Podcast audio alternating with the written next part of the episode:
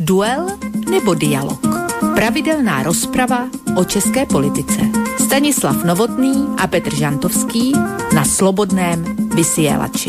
Dualo, dualo, dualo. Dobrý večer, dualo. vážení poslucháči. Vítajte pri počúvaní ďalšieho dielu relácie Dualog, ktorá, ako veľmi dobre viete, je prioritne určená témam, ktoré sa dejú, alebo teda nejako súvisia úzko eh, s Českou republikou. No, čo povedať na úvod tej dnešnej témy? Snad len toľko, čo už samozrejme všetci veľmi dobre viete. A síce, že žiaľ, vojna na Ukrajine je stále v plnom prúde a, a aktuálne práve naopak sa zdá, že jej ukončenie hm, uzavretím mieru je ešte stále v nedohľadne. Rétorika na oboch stranách sa nám pritvrdzuje, padajú reči o vojnových zločincoch, ekonomické sankcie zdá sa nemajú dna a hm, stále ešte čo pritvrdzovať v tomto smere. No a do toho všetkého sme svedkami nekonečného vzbrojenia stále vyspelejšími a sofistikovanejšími zbraňami. Stále častejšie počúvame z úst našich politikov, že musíme zbrojiť a posilňovať prítomnosť vojakov NATO a USA aj v našich krajinách, teda tak v Českej republike, ako aj na Slovensku. A to preto, lebo na Ukrajine sa bojuje aj za nás. Mimochodom, posledne sa bojovalo, ak si dobre spomínam, za nás v Afganistane. Teraz je to už Ukrajina. No. A do toho všetkého sa tento týždeň, aby toho teda nebolo málo, tak do tohto všetkého sa tento týždeň, aby som bol konkrétnejší, tak e, včera, myslím včera, áno, sa vrátil český premiér Petr Fiala sprevádzaný svojim polským a slovinským kolegom z návštevy Kievu. Boli v Kieve, v meste hlavnom Ukrajiny, kde sa bojuje striela, tak ako aj po iných miestach tejto krajiny. A prečo tam išli, to nám napokon vysvetlil e, sám pán Fiala na následnej e, tlačovej besede, tak si ho poďme, poďme vypočuť. E, když mluvím a začal jsem v obdivem k Ukrajincům, tak musím zopakovat to, co jsem říkal v Kijevě. My jsme si všichni vědomi toho, co prožívají, že bojují za svoje životy, za svoje rodiny, za svoji vlast, za svoji nezávislost, za svobodu, ale musíme vědět a musíme si uvědomit, že také bojují za nás, za naši nezávislost, za naši svobodu a my je musíme v tom boji podpořit. Proto jsme tam jeli osobně, jeli jsme tam proto, abychom jim dali najevo, že nejsou sami, abychom konkrétním činem jim ukázali, že stojíme s nimi a že jsme si vědomi toho, co pro nás v tuto chvíli dělají. No a ako pán Fiala potom aj ďalej uviedol, eh, na Ukrajine, keď tam teda boli, tak otvorili eh, eh, rôzne témy, predovšetkým štyri základné okruhy tém. Jednak otázku sankcií, ktoré podľa predsedu vlády fungujú, Eh, teda voči Rusku samozrejme. Eh, ďalej bola reč o humanitárnej pomoci, takisto o podpore diplomatického ukončenia vojny. No ale prvoradá otázka, alebo téma, bola predsa len niečo iné. Čo konkrétně opět nám povie pán Fiala? Ukrajina v těchto dnech a týdnech potřebuje především dodávky zbraní Ukrajinci nesmírně statečně bojují a bojují i chytře a strategicky, ale proti té obrovské přesile mají šanci jenom tehdy, pokud jim západní země dodají dostatek vojenské techniky. To si myslím, že je důležité, že to je úkol těchto dnů. Česká republika to dělá, dělají to i ty země, které se zúčastnily této naší mise a je potřeba, aby se to dělalo silněji a dělalo to co nejvíc zemí aby ty dodávky byly rychlé a pokud možno masivní. To, co nejvíce asi potřebuje, aniž bych šel do konkrétních podrobností, tak jsou protitankové střely, protiletecké střely. Když tady mluvíme o tom, že by se mohla vytvořit nějaká bezletová zóna, což není úplně v těchto dnech reálné, tak Ukrajinci si dokáží tu bezletovou zónu vytvořit, budou-li mít dostatek, dokáží si vytvořit sami v přeneseném smyslu, budou-li mít dostatek techniky a e, protileteckých střel. No, tak toľko pár slov premiéra Fialu po jeho návrate z Ukrajiny. Keď už je reč o zbraniach vôbec armáde, treba dodať ešte jednu skutočnosť. Ono vlastne nestačí posielať zbranie Ukrajine, pretože ako počúvame z našich médií, ktoré spovedajú najrôznejších vojenských odborníkov, analytikov a tak ďalej, je tu vážna obava, že ak by padla Ukrajina, tak vraj ruský prezident Putin by si mohol robiť zálusk na ďalšie krajiny. Preto napríklad tu nás na Slovensku už vieme, že ponovom bude pôsobiť do 2100 vojakov Severoatlantickej aliancie. Pôjde o tzv. posilnenú predsunutú prítomnosť NATO na území Slovenska. Už to odsúhlasila aj Národná rada, pričom túto jednotku týchto 2100 vojakov má tvoriť okolo 600 českých vojakov, e, okolo 200 holandských, 100 polských a slovinských, nejakých 400 amerických a približne 700 nemeckých vojakov. No ako podal náš minister obrany Nať, Severoatlantická aliancia sa musí na obdobie dlhotrvajúceho napätia s Ruskom pripraviť systematickým fyzickým posilňovaním východného krídla. No, ako sme zistili včera, tak nielen u nás treba posilňovať prítomnosť jednotiek NATO. O podobnom kroku hovorila na stretnutí ministrov obrany Severoatlantickej aliancie aj česká šéfka rezortu obrany Jana Černochová, podľa ktorej by časť nemeckých vojakov pre medzinárodnú bojovú skupinu, ktoré umiestnenie chystá na to na Slovensku, mohla pôsobiť aj v Českej republike. Pikantériou tohto je vyhlásenia bolo, že no vlastne o prípadnej prítomnosti nemeckých vojakov v krajine hovorila práve v deň výročia vyhlásenia protektorátu Čechy a Morava. Niekoho to iste pichlo pri srdci tento dátum, niekto iný povedzme možno v úvodzovkách tento detail ani nezaznamenal. Pobyt nemeckých vojakov v Českej republike e, mal práve dnes aj schváliť, e, to prípadne teda tú účasť schváliť Český senát. Koľko by tých vojakov nakoniec bolo a ako by ich mandát bol časovo ohraničený, to ministerka neprezradila. K tomuto celému treba ešte dodať, že koncom minulého mesiaca schválila česká vláda v tajnom režime aj uznesenie, podľa ktorého môžu na českom území pôsobiť až dve stovky aliančných vojakov po dobu 60 dní. Dnes som ale inak zachytil, a to bolo tesne pred touto reláciou, pár minút vyšla správa, že vraj mala pani Černochová povedať, že umiestnenie nemeckých vojakov v Českej republike je už pasé, lebo že ja som to len prebehol rýchlo očami, že Nemecko uh, takéto niečo vraj nepožaduje, čiže už vraj podľa jej slov je to neaktuálne, tak uvidíme. No a ešte teda pridám na záver jednu aktuálnu informáciu, podľa ktorej priamo od šéfa NATO Jensa Stoltenberga vieme, vyhlásil, že ministri obrany jednotlivých členských krajín už poverili vojenských veliteľov prípravou plánov na dlhodobé posilnenie východných štátov aliancie. Má ísť o akúsi dlhodobú stratégiu, ktorá má v rámci NATO priniesť lepšiu prevenciu možného ruského útoku a obranu pred ním. A podľa pána Stoltenberga by mohla zahrňať nové stále jednotky, zvýšenie počtu lietadiel, lodí, e, ktoré by operovali v blízkosti ukrajinských hraníc, takisto v Čiernom mori a zároveň aj nové protizdušné protiraketové systémy. Na tento plán by e, sa mal schváľovať na júnovom samite na to v Madride.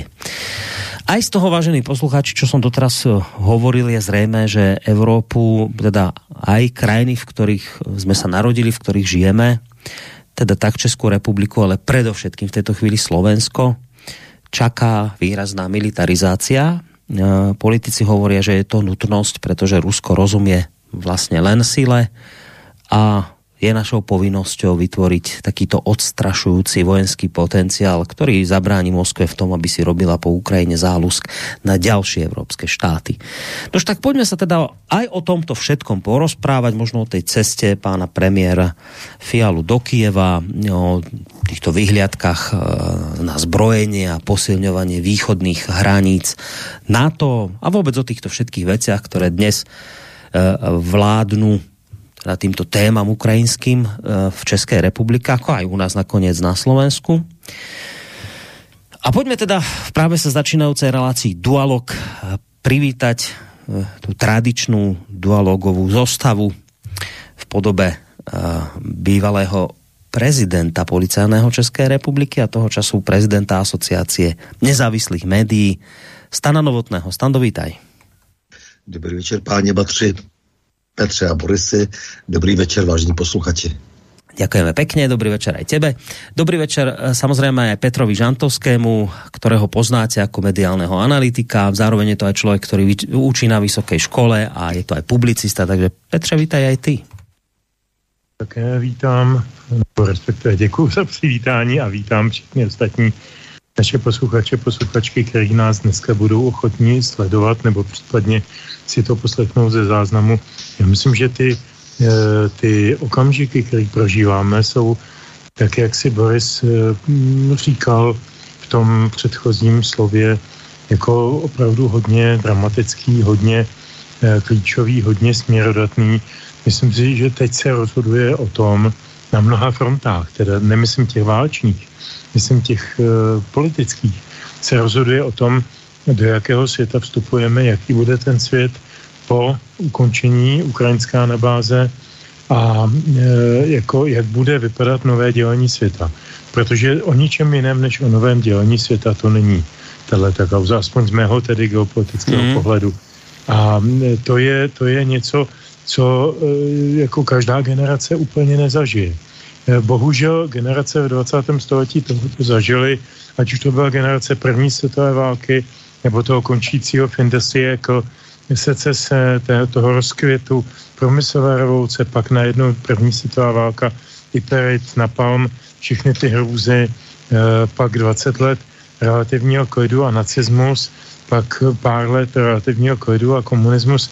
Prostě není nám dáno zažívat eh, dlouhodobě pokojné chvíle a většinou se to všechno odehrává, aspoň v těch našich zemičkách, tady Československo, eh, Česko a Slovensko, Eh, který jsme vlastně v centru toho geopolitického zájmu. My jsme úplně v srdci té Evropy. Ono se to často říká jako fráze, ale je to pravda. Ne my, o nás tady jde, protože kdo ovládne nás, tak má určitý lepší vstup do té druhé půlky té Evropy, ať už z východu na západ nebo ze západu na východ.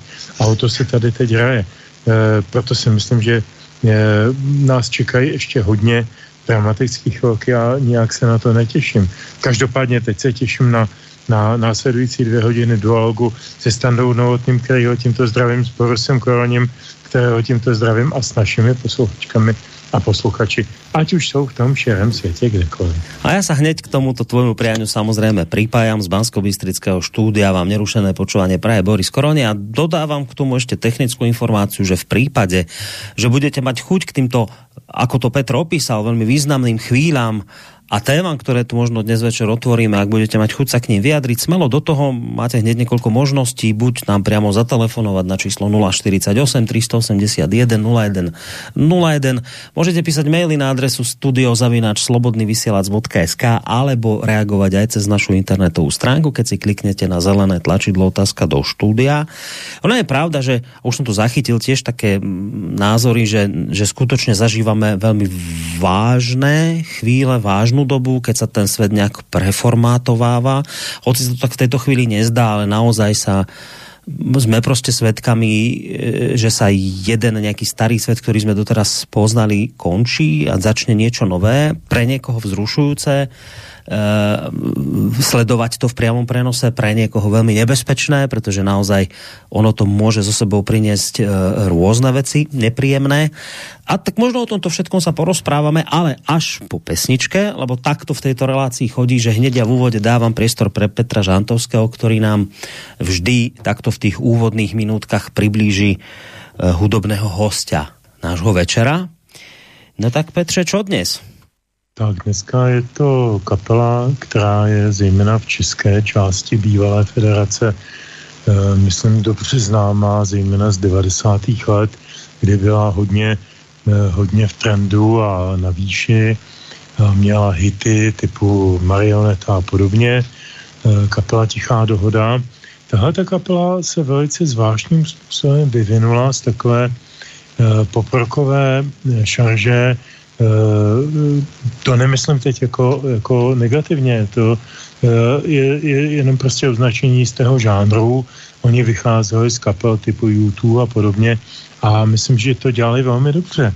I v dobách, kdy byly, které byly klidné, které nepotřebovaly nějaké velké občanské vyjádření, eh, tak jako, tak fungovali velmi dobře a najednou se nám převalil čas a v roce 2014 tato kapela natočila podle mého názoru velmi klíčový album, eh, který se jmenuje Hlasitá revoluce.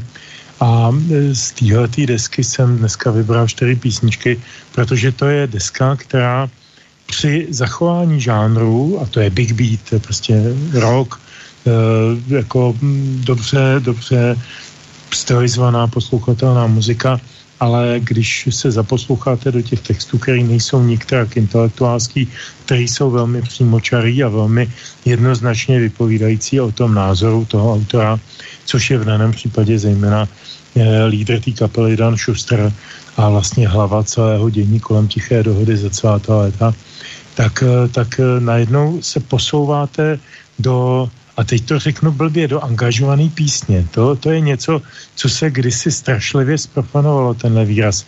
Ale najednou tyhle písničky, oni jsou nikoli, eh, nikoli primárně nebo tak povrchově, ale vnitřně, hluboce jsou zakomponovaný do postavení člověka v té společnosti. Čili v tom jeho angažma. Konec konců jeden slavný básník napsal, jen mrtví se neangažují. Je to pravda. Takže tady takhle se angažuje kapela Tichá dohoda Dan Schuster a možná nejlepší deska, skladba z desky Hlasitá revoluce a ta se jmenuje Zakázaný slova. No, to sa hodí dnes vypočuť si takúto pesničku. Ano. Poďme na to.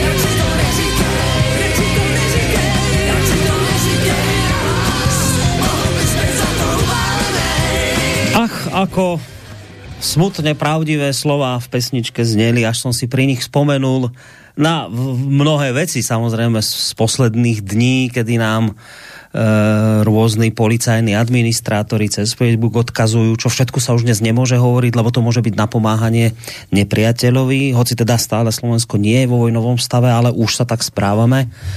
A spomenul som si pre tejto pesničke aj na nedávne vyhlásenie našej pani prezidentky Zuzany Čaputovej, ktorá hovorila, ja parafrázujem o tom, že e, kto bude spochybňovať schopnosť Slovenska úplne a hneď sa odpojiť od ropy a plynu z Ruska, v podstate tým nahráva nepriateľovi, v podstate Kremlu Putinovi.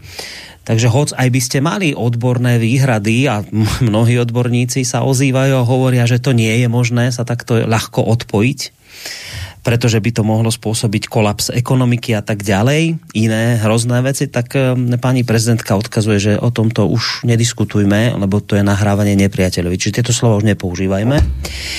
Zvláštne veci sa dejú, to len teraz tak pred reláciou som rýchlo si všimol, že napríklad, keď sa bavíme o tom aktuálnom svete, ktorý tu máme.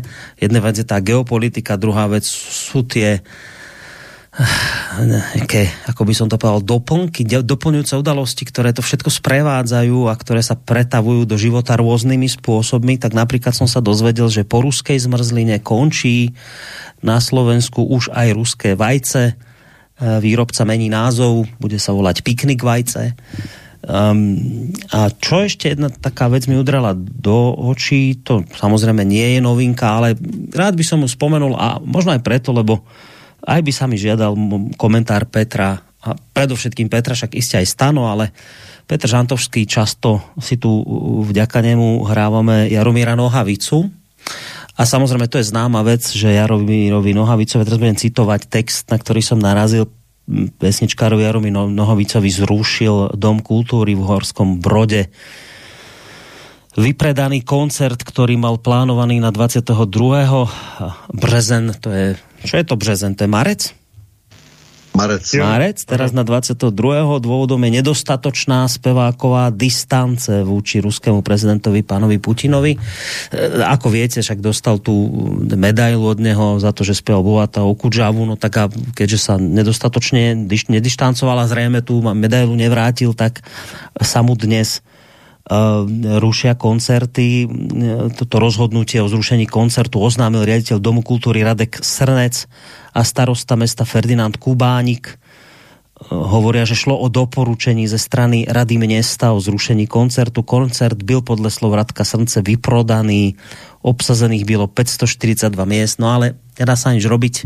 Nedostatočne sa Jaromír Nohavica dištancoval, takže bude musieť zkrátka strpieť, že sa mu dnes tie koncerty rušia Jaromír Nohavica na svojich webových stránkach na tento krok zareagoval citácia, preto to spomínam, lebo toto tu znelo v týchto reláciách veľmi často.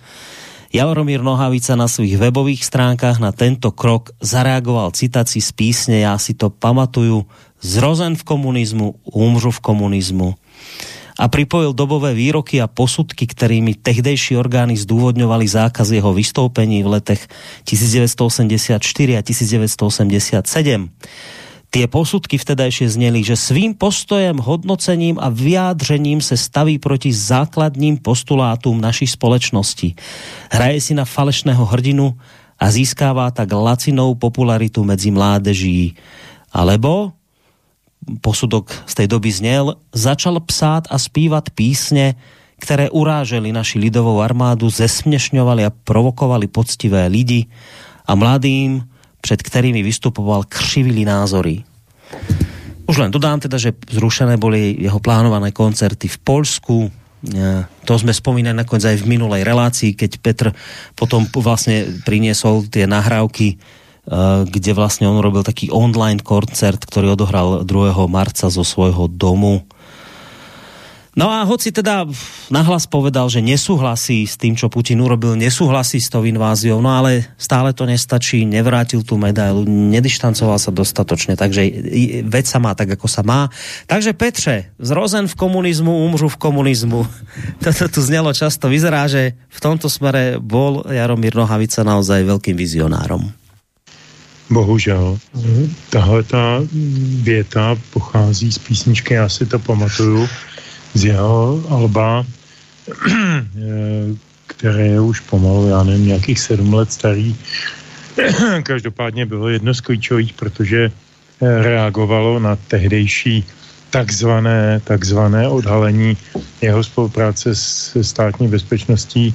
A on se tam k tomu právě v té písničce, já, se, já si to pamatuju, vyjádřuje velice přesně a velice konkrétně, jakým způsobem ta tehdejší dobová moc a opřená tedy o ty silové složky pracovala vůči, vůči obyčejným lidem nebo vůči lidem, kteří měli nějaký vliv, jako ten Jarek zcela jistě měl jako písničkář následovaný spoust, spoustou e, příznivců a sympatizantů. Takže to, to jako je nenáhodné zvolení toho titulku. Co k tomu říci je, je nejenom, že je to absurdní celé tohleto, balábile, protože já už jsem o tom mnohokrát psal, prostě Jarek není člověk války, Jarek je člověk míru. E, celou svoji tvorbou to dává najevo. To, že prostě dostal někde Puškinovu medaili za kulturu e, a že mu ji předal zrovna prezident, vůbec není důležitý. On dostal e, cenu za kulturu, za písničky, za propagaci o Kudžavě a Vysockého a dalších tady u nás v našich podmínkách a kdo už jiný by to měl dostat. Dostal tu cenu mimo jiné i Václav Klaus, já nevím za co ji dostal. Jsem si nevšiml nikdy, že by Václav Klaus utrousil byt jediné slovo. Přiší úctě k němu, já ho mám rád, jo ale v ten, tomto srovnání, že by utrousil jediné slovo ruské kultuře, že by někdy četl Bulgakova nebo Buněna nebo Bábela nebo jiné autory Cvetajevovou, fakt ne, opravdu ne, takže to kdo, jako v případě Klausově byla nepochybně politická záležitost. V případě Jirky Klapky, šefa České asociace rusistů, který to dostal před Jarkem Nohavicou, tu Puškinovou medaili, tak eh, to bylo naprosto úplně o něčem jiném, protože eh, Jirka, jak ho znám, já ho znám 35 let, možná i trošku víc. On se celou tu dobu, celá, celý život zabývá jenom tím, aby zpřítomnil v české, eh, v české veřejnosti ruský jazyk a ruskou literaturu. On organizuje e, festivaly mm, přednesu Puškinův památník, což je něco, co je celosvětové, to není nějaká post bolševická záležitost. To probíhá na celém světě uh, už mnoho desítek let. Uh, tenhle člověk se tady zasloužil, myslím Jirku Klapku, o první, první, já si to pamatuju, byl jsem na křtu té knihy, první učebnici po listopadové učebnici ruštiny, jmenovala se Ráduga, jako duha. A na to navázali další a další ediční podněty, spousty krásných knížek, který Jirka pomohl jim na svět a Prostě je to člověk, který se zabývá celý život ruskou kulturou a jim nějakým e, jaksi usazením do toho našeho kontextu. Takže tu Puškinovou medaili si zasloužil naprosto bez jakéhokoliv ohledu na jakýkoliv politický zřetel, stejně jako ten Jarek. Každý je odjinout, ale jako jsou na tam vlastně v tomto smyslu podobně. Mně je z toho jako opravdu špatně. A ještě teda poslední poznámka, ty jsi mluvil o tom uherském brodě, tak tam nastala taková zvláštní procedurální eh, takový dežáví. Já si vzpomínám za komunistů v 80. letech, že eh, nikdy ten samotný komunistický výbor eh, nezakázal nějakou kapelu nebo nějakýho, nějakýho zpěváka nebo nějakou kulturní aktivitu.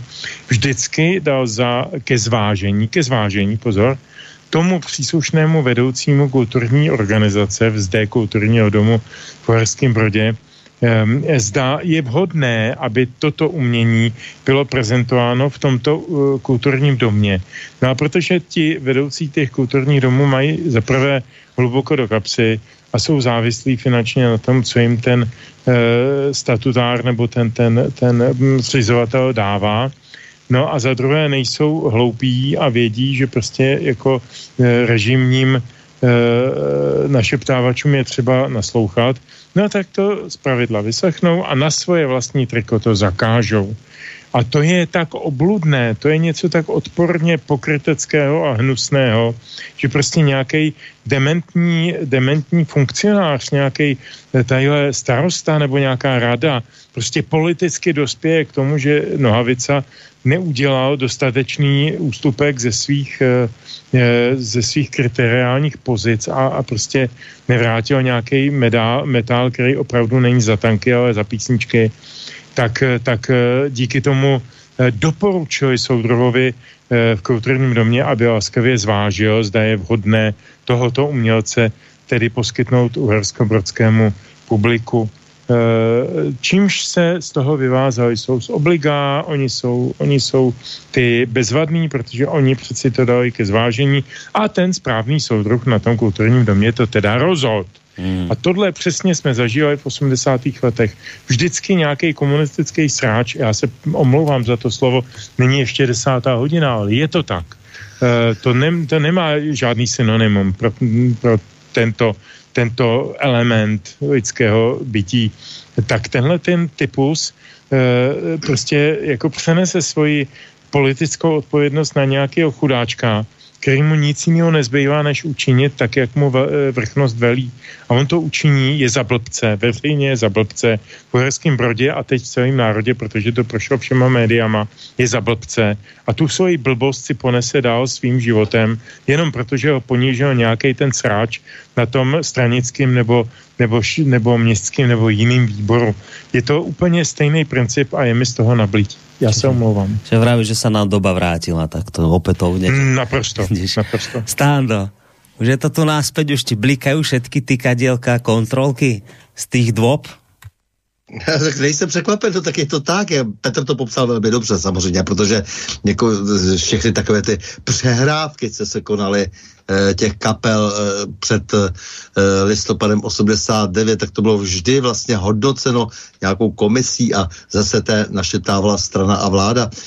Takže to všechno mělo na každém stupni toho administrativního systému svoje vyjádření, každé kulturní středisko rozhodovalo o tom, co se smí a co se nesmí. Všelijak se museli ti lidé maskovat a Eh, za všelijaká místní združení SSM museli vystupovat, aby vůbec měli vystoupit a museli dokonce přepracovat třeba texty a tak dále. Někteří to přepracovali, někteří se na to vykašlali, šli do undergroundu a kašlali prostě vůbec na to, aby měli na to nějaké papíry. to si myslím, že dnes je ta situace, ve které, ve které jsme. Eh, všichni se musí rozhodnout, že jestli budou dál prostě spolupracovat eh, s těmi, kteří je nutí do takovýchhle příšerných eh, pos eh, do toho odsouhlasení vlastně a schvalování a já nevím čeho všeho, eh, čeho si, nebo jestli prostě nebude lépe se na to vykašlat a je, jet si úplně podle sebe bez ohledu na postihy, které samozřejmě budou třeba protizákonné a postupně se třeba přijmou normy, které budou legalizovat takové kroky a tak dále. Ale pokud se nezbouříme, tak nebude nic v pořádku. Takže samozřejmě to, co se stalo tomu Jarkovi Nohavicovi, je šílené naprosto, ale zase eh, kvitujme, že eh, v, někde v tom uherském eh, brodu se stalo to, co se stalo a v blízkém Hodoníně naopak koncert bude. Takže začínají se už ti lidé vybarvovat, jako je jasné, že tady nějaký šašek s, s Uherského Brodu e, podlehl, ale v Hodoníně naopak se rozhodli, že je všechno v pořádku, v Ostravě bude koncert a tak dále. Takže i to je třeba brát v potaz, že e, přece jenom je, eh, tady jsou nějací lidé, kteří najednou si uvědomili, že sice je ta situace jako pro ně nebezpečná, ale že jsou ochotni nést také nějakou odpovědnost sami e, za sebe. E, to je velmi sympatické a to je třeba sledovat. A také je třeba podle toho se k těm lidem chovat. E, stejně tak, jako když se chovali v té době covidové třeba i ti hospodští nějak. Pak bych preferoval docela ty, kteří byli svobodní a, a kteří prostě neobtěžovali lidi těmi protiústavními, eh, těmi protiústavními nařízeními, eh, jenom protože eh, prostě měli strach. Takže vždycky bych rád, abychom dávali najevo, že tíhneme k těm lidem, kteří jsou svobodomyslní a kteří nakonec jsou ochotni za tu svobodu i přece jenom něco malinko, alespoň malinko obětovat. No, toto sú tie veci, keď sme v úvode spomínali, že teda naozaj žijeme na jednej strane pre niekoho naozaj vzrušujúce časy, však nakoniec dnes som niekde zachytil, že americký prezident Biden toto hovoril, že, že tu zažívame veci, ktoré možno zažije len zo pár generácií, že toto sú zlomové obdobia, samozrejme on to popísal ako boj doba, dobra so zlom a boj diktátorov s demokraciou a tak ďalej, ale, ale skrátka naozaj sa dejú veľké spoločenské zmeny a toto, o čom sa tu rozprávame, Jaromír Nohavica, rušenie názov ruských vajec a neviem čo, to, to je proste súčasť týchto zmien. Vrácia sa nám niečo, čo by sme mohli nazvať totalitou. Ešte jednu otázku k tomuto a potom už pôjdeme k tomu Fialovi k tej jeho ceste a k týmto veciam e, militaristicko, neviem akým. Ja nakoniec som sa o tom rozprával aj so Standom pred reláciou, ale ja som dnes práve pod vplyvom všetkých týchto udalostí, ktoré sa tu dejú, že každý boží deň na niečo takéto narazíte, že niekto zrušil názov ruského vajca, lebo sa to už nemôže. Ja potom som počul, že teraz niekde základnú školu idú malovať, premalovať, uh, budú triedy v žltom modrej, farbe a tak ďalej. Takýchto kopec vecí prostě počúvate. Do toho ten nohavica a neviem čo všetko. A, ako, ulice ruská, moskevská už se musí jmenovat jinak. Tak, no presne. Čiže takéto veci a to, to, a to ešte, a to ešte že to cítiš, že sa to rozbieha. Teraz ja dnes som dostal vynadané, lebo som si dovolil zverejniť na Facebooku u nás na stránke nejakú správu, ktorá bola síce pravdivá, ale povedzme, že nevykreslovala e, Ukrajinu v dobrom svetle, lebo nejaký ukrajinský, neviem kto, redaktor mal niekde v, v nejakom rádiu ukrajinskom volať po vraždení ruských detí tak to prostě spomenieš, to je vec faktu. On sa potom ospravedlnil, čo je milé, a teda to naozaj povedal. A teraz už nemôžeš ani toto povedať, lebo hneď ťa obvinia z toho, že nahrávaš ruskej propagande. Hoci to teda je to pravdivá informácia, ale už to nesmieš spomenúť, lebo hneď máš na krku tých, ktorí sa rozhodli, že teraz idú zachráňovať demokraciu a dobro. A prostě takýchto vecí máš kopec, kopec, kopec. Ja dnes, dnes pod tlakom týchto všetkých udalostí som zobral telefón a zavolal som bývalému premiérovi, predsedovi vládovi, pánovi Čarnogurskému, známemu to disidentovi za socializmu. A vrajem mu len jedno, pán Čarnogurský teraz akože iba, čak vy ste, vy ste disident, stará garda, starý kozák, ataman. vy ste to zažili, že ja sa teraz len tak pozerám okolo seba, čudujem sa, čo sa tu všetko deje, že tí, ktorí teraz prišli zachraňovať slobodu a demokraciu, tak si nevšimli, že čo všetko teraz dorábajú, že sa ako slony v porceláne. A v podstate len jednu vec sa vás chcem opýtať úprimne, lebo naozaj, že, že počujete, že ako ste to vy vtedy v tom socializme prostě prežili? Všetky tieto tie tak podobné veci, ktoré teraz tu máte, že, že ako ste to prežili bez toho, aby ste dostali infarkt, alebo aby vám hlava praskla z toho celého, že čo ste prostě proti tomu, ako sa s týmto dalo zápasiť? Teraz dajme bokom, že sa vám niekto vyhráža, že vám nadáva, to je jedno, ale, ale z tej hlúposti, že ja napríklad dnes čítam, že teraz RTVS zorganizovalo debatu k Ukrajine a jedna z pozvaných hostí je, e, pre, je, je dcera pani prezidentky e, Čaputovej, ktorá je modelka. Viete, že už máte debaty, kde sú ľudia s dobrým kádrovým profilom. Je jedno, že či to je odborník na danú tému, už len aby mal dobrý kádrový profil. A, a, a takýchto vecí kopec, a ja sa z tohto zblázním, z, to, z tohto šialenstva, čo tu máme okolo, že čo s tým sa dá robiť. Tak som sa jeho pýtal, ako to prežil. On mi niečo odpovedal, však Stando vie, ale už sa spýtam Petra Žantovského. Peťo, však ty si tiež vtedy žil, mal si tie problémy tam za toho socializmu, kadejaké.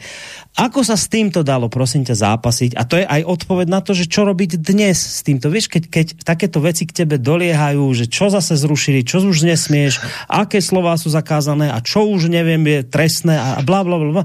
Že ako si s týmto má člověk poradiť, aby sa z tohto všetkého prostě nezbláznil, aby mu hlava nepraskla, aby nedostal infarkt z tohto trápenia, čo tu má okolo. Čo sa s týmto dá robiť? Je velmi těžká otázka. Eh, zkusím to po částech, co možná stručně. Eh, pokud se ptáš na tehdejší zkušenosti, to znamená 80. léta, tak mě bylo něco přes 20 a měl jsem tu velkou výhodu, že jsem eh, byl nezodpovědný za nikoho dalšího než za sebe. Nemusel jsem se o nikoho bát, nebyl jsem ženatý, neměl jsem děti a jednal jsem sám za sebe a riskoval jsem jenom sám sebe to je něco, co, je dnes, co dneska už bych asi nedokázal uh, úplně takhle ocenit, protože jsem v jiné situaci. Nicméně mám takový pocit, nerad bych se mýlil, Možná Standa na to bude mít jiný názor nebo doplňující. Já mám pocit, že se dneska je víc důvodů bát než tehdy. Protože tehdy tak dobře, tak byly jasné ty, ty uh, území, kam nesmíš nesmíš číst zahraniční literaturu, dizidentskou, emigrantskou, nesmíš číst vědectví, nesmíš se eh, nechat chytit při tom, jak hraješ kryla, nesmíš, já nevím, prostě blbosti, nesmysly, nesmíš podepisovat různé petice eh, a, a vydávat, vydávat uh, nějaké samizdaty. To je všechno to, co, čeho jsem se běžně dopouštěl, takže jen tak vzpomínám na své, na své mladé roky. A jako procházel jsem tím samozřejmě s různými takovými nepříjemnostmi, jako byly výslechy na státní bezpečnosti a různé, různé takové záležitosti, na které člověk spíš chce zapomenout, než si je připomínat. Nicméně dneska mám takový pocit, když vidím pana prokurátora Rudého Solomouce, Stříže a další takové a paní Bradáčovou a tak, že je velmi silná poptávka potom začít konečně zavírat příslušníky opačného nebo alternativního názoru. Dneska jsem si přečet e, pro mě zdrcující tedy názor Pavla Žáčka, mýho spolužáka z fakulty žurnalistiky a dlouholetého kamaráda, zvaného Pažout, který byl taky jednu dobu náměstkem Václava Bendy na Úřadu pro dokumentaci a vyšetřování zločinu komunismu, pak se pohyboval kolem toho ústreku slavného a e, s Pažoutem jsme vždycky měli velmi, řekl bych, otevřené vztahy v tom smyslu, že jsme si mohli říkat navzájem, co jsme chtěli. Třeba jsme si každý myslel něco jiného, to je úplně jedno, nebo jsme každý přišel odjinout.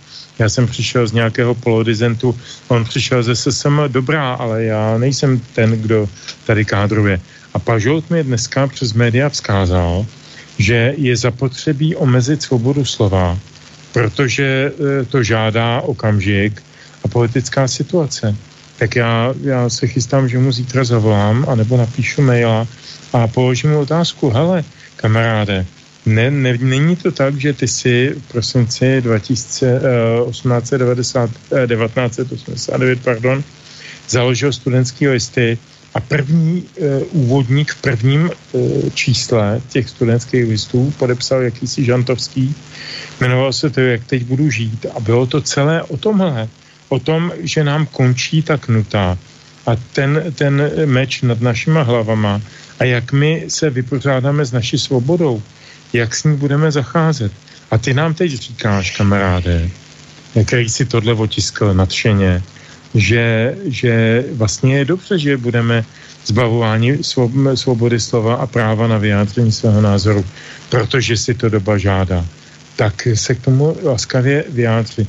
To je můj postoj k tomu, já jsem z toho strašlivě smutný, protože to, co se děje kolem nás, jsem nezažil v téhle dramatické míře. Chápu to jako, že to je součást té, té, jako toho západovýchodního, východo-západního konfliktu, e, částečně studeného dílem horkého a že nás ještě ty 50. leta asi čekají e, v nějaký nestenčený míře 50. Eh, leta jsem nezažil, nechtěl bych je zažít, zažil jsem 70. 80. stačilo mi, ale tohle je horší, opravdu jo. No stan to čo, tak je to horší.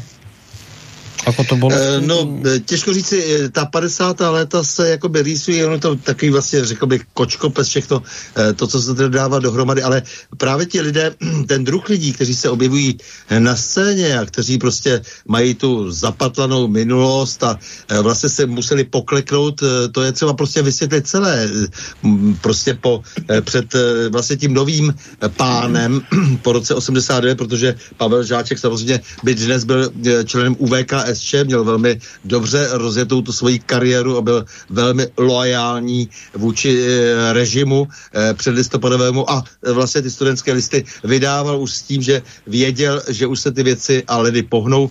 Zároveň s tím byl schopen doběhnout na, do Bartolomějské ulice na STB. Tak jako tenhle ten druh lidí to je dnes veliký problém.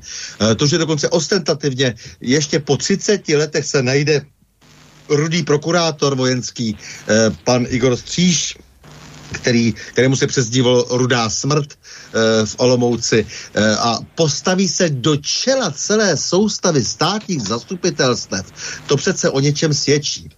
To znamená, že jsou velmi vítáni lidé, kteří jsou velmi zkompromitovaní a kteří vlastně ve všech těch, za všech okolností jsou ochotni eh, sloužit eh, politické moci.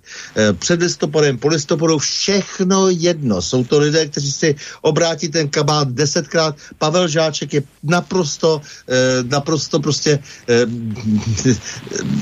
takový úplně krystalický případ toho, toho všeho. Místo, aby se pokusil trošku taky se kát a pokusil se něco dělat slušně, tak on prosím odvezl třeba naše údaje z archivu státní bezpečnosti do Spojených států, kde byl školen a pak se zase vrátil zase v jiném kabátě. No takže to je ten, to je ten velký problém eh, téhleté republiky, eh, nebo i Slovenska nepochybně, eh, že ti lidé zkompromitovaní minulostí, a často jsou to i rodiny zkompromitované, eh, jsou to jejich potomci nejrůznějších zkompromitovanců, eh, tak eh, ti eh, samozřejmě jsou nejvítanější, byli nejvítanější při převratu v roce 89 a ti teď velmi intenzivně stále ještě i po těch 30 letech eh, zasahují eh, do, toho, do, těch, do těch nových eh, mocenských procesů. To, to je veliký problém.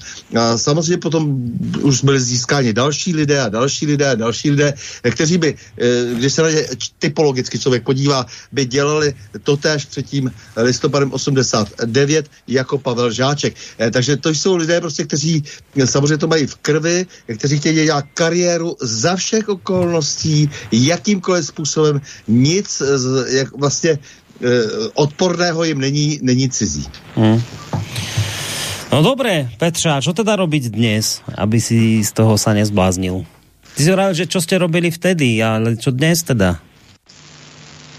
No právě to je, já neumím poskytnout univerzální odpověď, já umím poskytnout jenom tu cestu, kterou volím sám Eh, mně bude, když pán Buda a dožiju se toho letos 60 a eh, po těch všech eh, zkušenostech a tom, čem jsem zažil a po, po, nebo v situaci, ve které dneska jsem, z mnoha důvodů, tak jako mám úplně jiný pohled na ty věci, než když mi bylo 20. Ta odpovědnost tady klepe na dveře jiným způsobem a jinýma prstama, takže jediné, co je stále stejné, ne?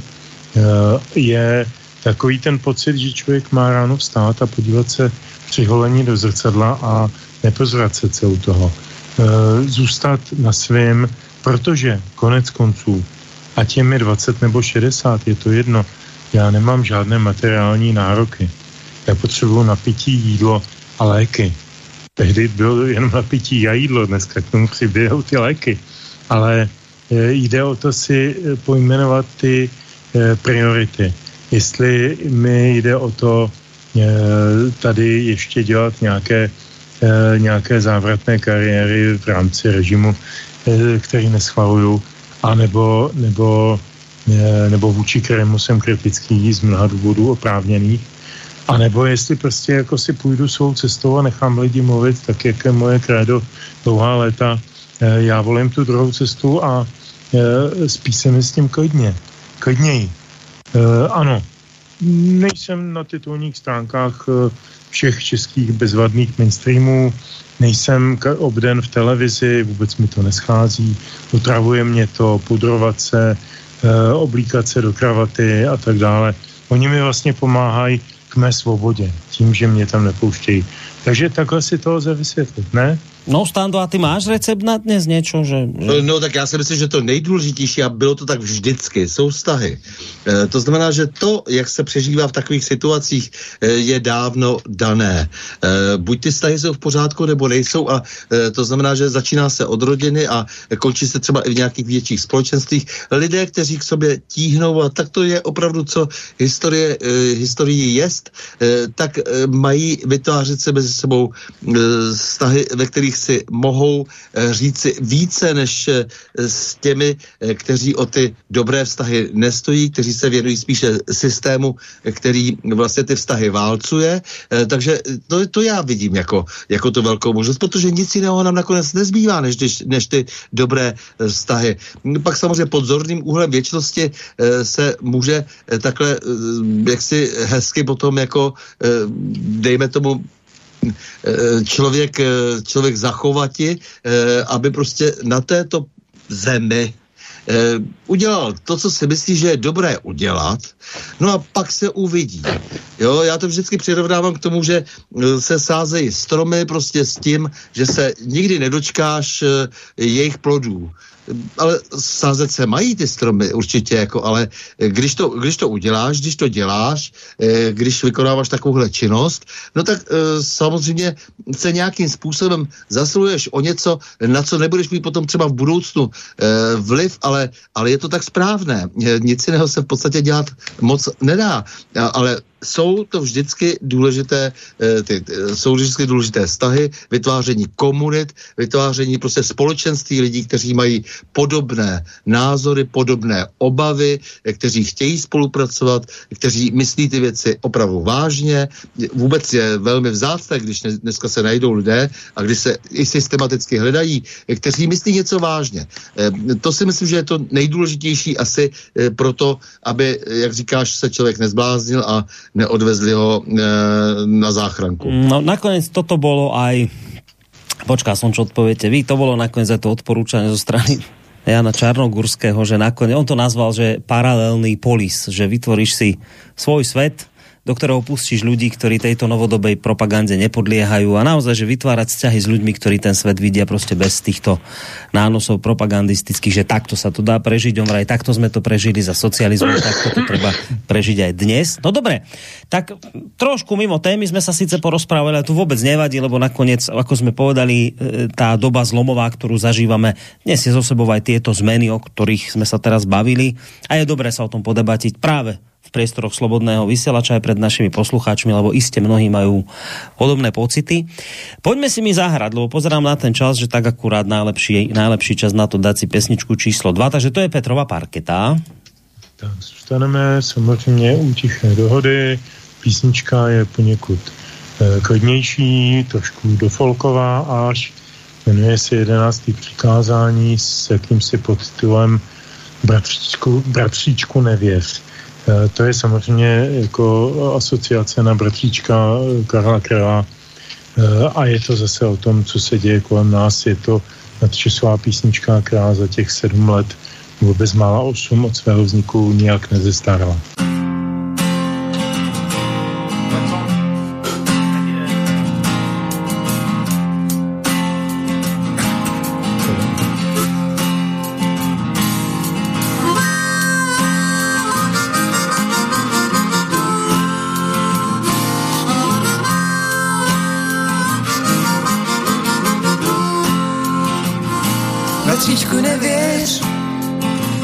Všemu, co ti říkají. Letříčku nevěř, i když u toho krásně zpívají.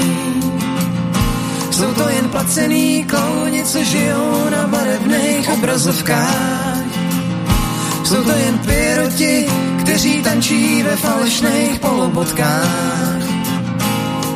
Jedenáctý přikázání, jedenáctý přikázání, jedenáctý přikázání, nikomu nevěř a mysli vlastní hlavou.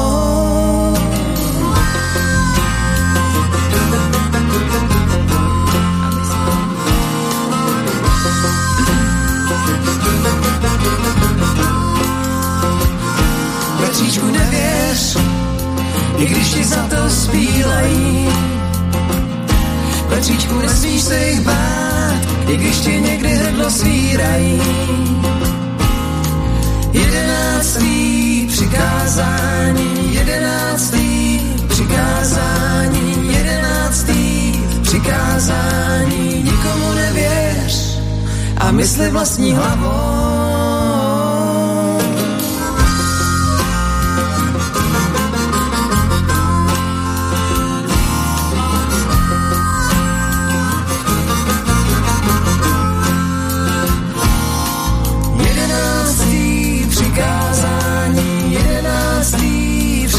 přikázání, jedenáctý přikázání, nikomu nevěř a myslím vlastní hlavou.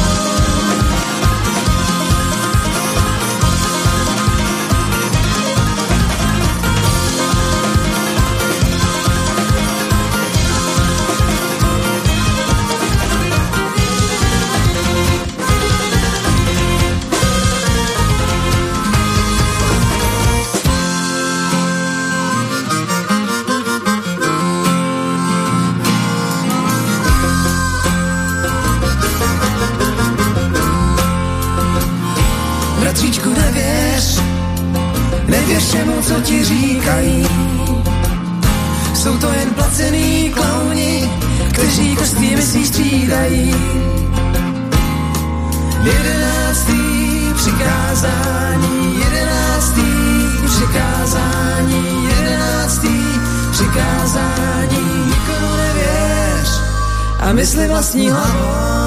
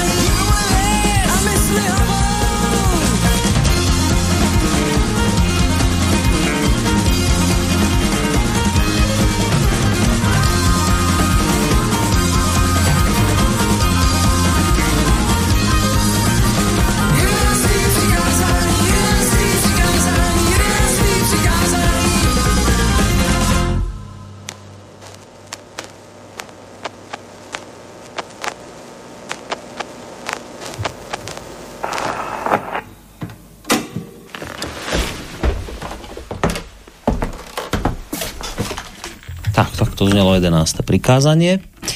Tichá dohoda. Uh, počúvate reláciu uh, Dualog, samozrejme s Petrom Žantovským, Stanom Novotným. No a ja som hovoril, že po tejto pesničke by sme už teda išli k tým témam, ktoré som avizoval v úvode. Spomínal som uh, jednu z vecí, že včera sa vrátil z návštevy Kieva český premiér pán Fiala, mal ísť aj náš slovenský, tak on tam bol vlastne s poľským premiérom uh, a myslím, že aj vicepremiérom a bol tam ešte s ním aj slovinský premiér.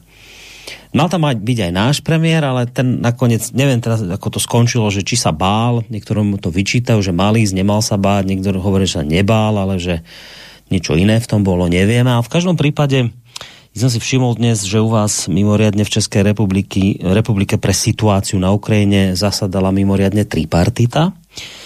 No a okrem iného sa uh, zástupcovia odborov a zamestnávateľov vyjadrili aj k návšteve eh, premiéra Fialu v Kieve. Šéf odborov Jozef Středula poďakoval premiérovi za návštevu citujem, chcel by som vyjadriť poďakovanie za odvahu, ktorú preukázal a dobrú značku pre Českú republiku. Fialovo rozhodnutí navštíviť Kiev je podľa neho presne ukážkou toho, čo aktuálne je veľmi treba. Prezidenta Zväzu priemyslu a dopravy Jaroslav Hanák e, e, uviedol, že si váži premiéra, ktorý o slobode a demokracii nehovo- len, len nehovorí, ale že teda aj koná. Cesta na územie, kde agresor likviduje civilné obyvateľstvo, podľa neho vyjadrila jasný postoj a statočnosť. Je to tá správna cesta, ako ukázať ľuďom príklad a taktiež to, čo je Česká republika. Keď sa blíži predsedníctvo, ukazujeme, aká významná, ako významnou částí ČR Českej republike v Európskej únie je. Hovorí tento pán. Čiže pokiaľ ide o tripartitu, to iba preto vyťahol, lebo to dnes zasadala, tak keď som tam zachytil, že čo oni k tomuto hovorili, tak ste počuli, že teda pochvalu od nich e, dostal pán premiér. No tak spýtame sa Petra a takisto aj Stána, že čo pre zmenu vy hovoríte na cestu vášho premiéra na Ukrajinu a na to, čo tam aj potom možno prípadne z jeho úst zaznelo. Ako to vidíte? Vy vidíte tak podobne pozitívne, ako sme to teraz počuli od, e, od odborárov a zástupcov zamestnávateľov? Tak mám začít já, nebo? Začni, Peťo, kludně ty. Začnu.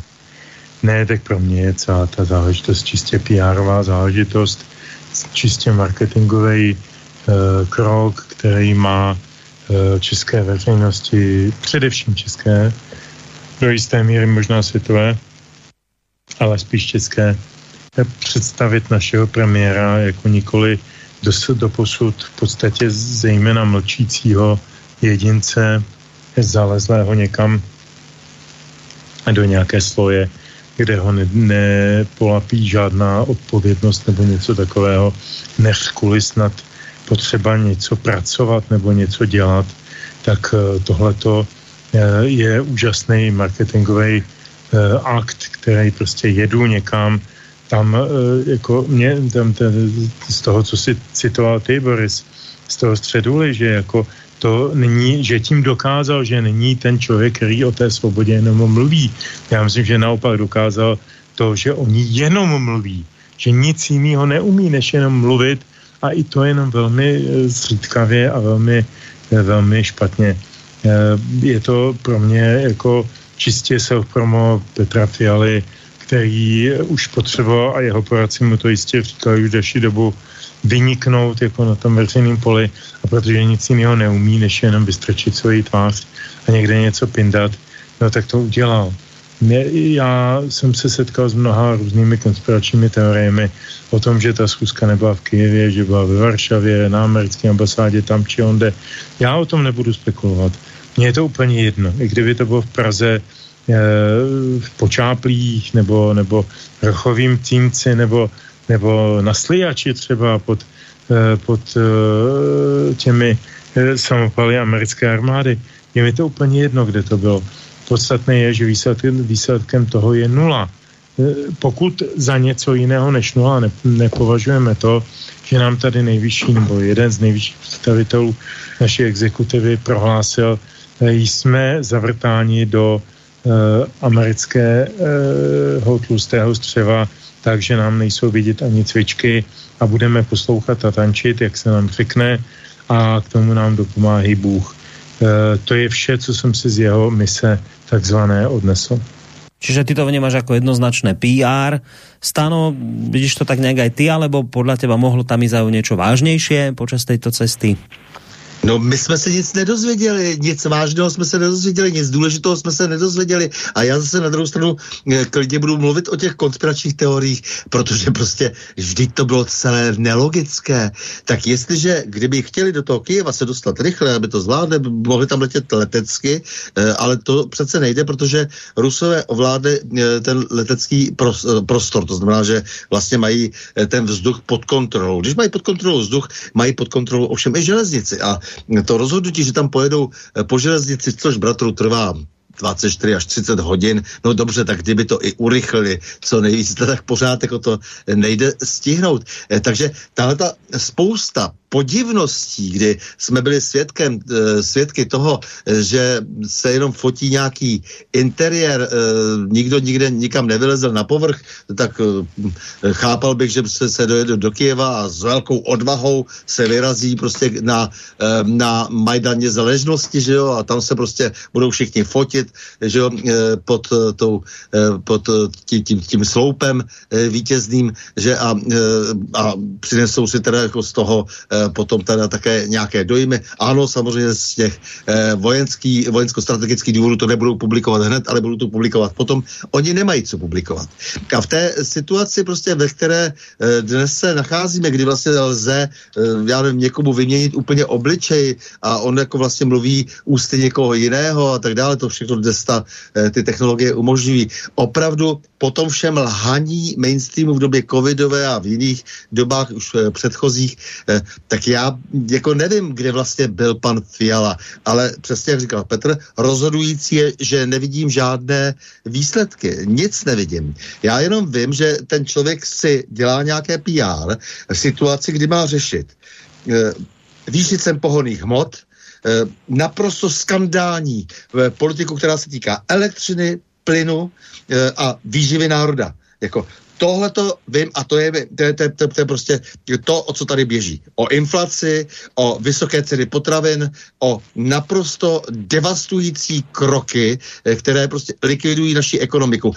A v situaci, kdy dokonce ta vláda mohla uh, udělat celou řadu uh, opatření a neudělal například zastropovat uh, třeba ceny elektřiny už jenom tím, že z, zmizneme už konečně z té lipské burzy a nebudeme tu elektřinu, kterou tady vyrábíme za 25 halířů kilovat hodinu eh, prodávat draze za několik korun přes Německo, no to je tak skandální a někdo to, to všechno krade, ty prachy normálně krade, to je obrovský tunel. Je. A e, soudruh Fiala tady prostě nám tady předvede nějakou cestu, o které si máme něco myslet.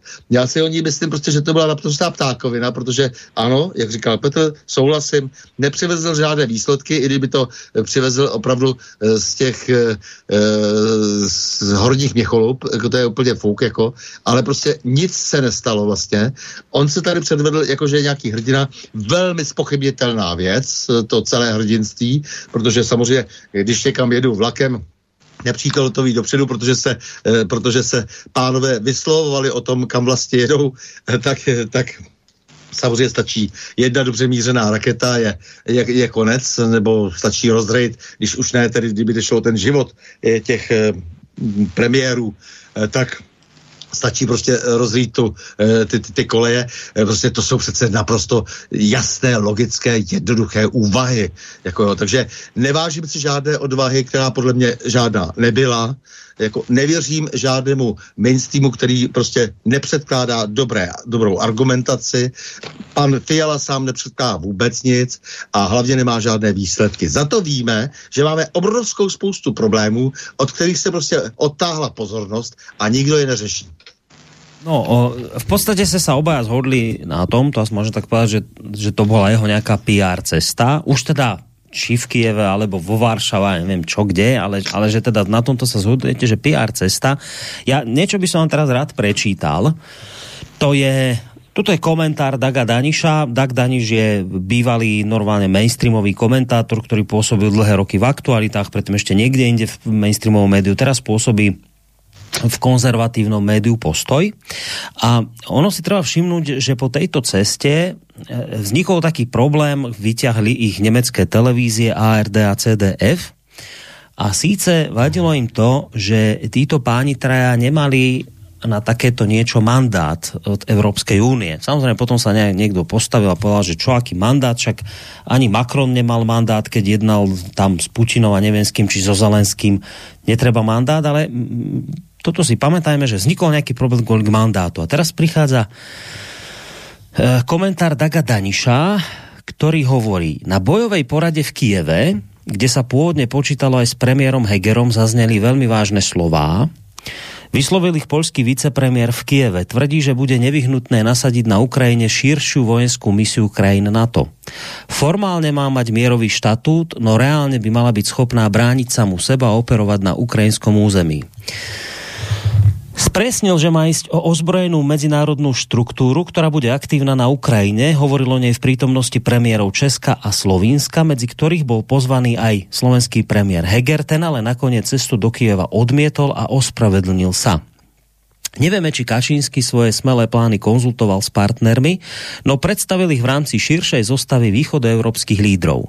Boli to mimoriadne silné slova, ak by sa naplnili, mohlo by to mať vážne následky špeciálne pre východnú Európu.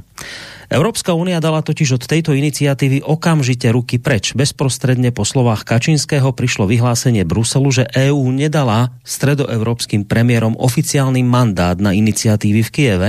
Podobne zdržanlivo sa zrejme západoeurópsky klub zachová aj v rámci NATO. Aj samotné vedenie NATO opakuje, že nemieni riskovať priamy vojenský konflikt s Ruskom. Môžeme predpokladať, že za nervozitou Poliakov sú prelomové udalosti zo soboty a z nedele. V sobotu Rusko varovalo štáty na to, že ich dodávky vojenskej techniky na ukrajinské územie bude brať ako legitímne vojenské ciele. V nedelu Rusko na diálku raketami vzduch zem zautočilo na výcvikovú a logistickú základňu na Ukrajine v Javorive pri polských hraniciach. Táto základňa zrejme slúžila ako zásobovací koridor, cez ktorý prúdila na Ukrajinu munícia a vojenská pomoc krajín NATO. Asi z nás, Polska. V minulosti zaslúžila na spoluprácu s vojenskými inštruktormi zo Spojených štátov, ktorí na základni cvičili ukrajinskú armádu. V nedelu Rusi základňu v Javorive zlikvidovali. Tvrdia, že medzi obeťami bolo 180 žoldnierov pre ukrajinské cudzinecké jednotky. V skutočnosti bol však vojenský význam širší, píše Dag Daniš bol varovaním pre spojencov Ukrajiny, aby nebrali vyzbrojovanie Ukrajincov ako samozrejmosť, ale ako riziko. Základňa bola v oblasti pod plnou kontrolou Ukrajiny a jej spojencov. Mala zázemie v štruktúrách NATO. Napriek tomu na ňu Rusi zaútočili, údajne z ruského územia, respektíve ruského vzdušného priestoru. Ak dnes Poliaci naliehajú na vysunutú vojenskú misiu, ktorá by operovala pod vlajkou medzinárodnej štruktúry, môžeme predpokladať, že zámerom je zabezpečiť prihraničné Ukrajiny ukrajinské pásma kvôli plynulému zásobovaniu Ukrajiny muníciou a zbraňami. Technicky je táto iniciatíva pochopiteľná. Ukrajina potrebuje zásobovanie cez zabezpečené koridory, ktoré sa nestanú ľahkým terčom ruských raketových útokov. Vojenský a politicky je však nápad polskej vlády vysoko riskantný. Nemá podporu EÚ.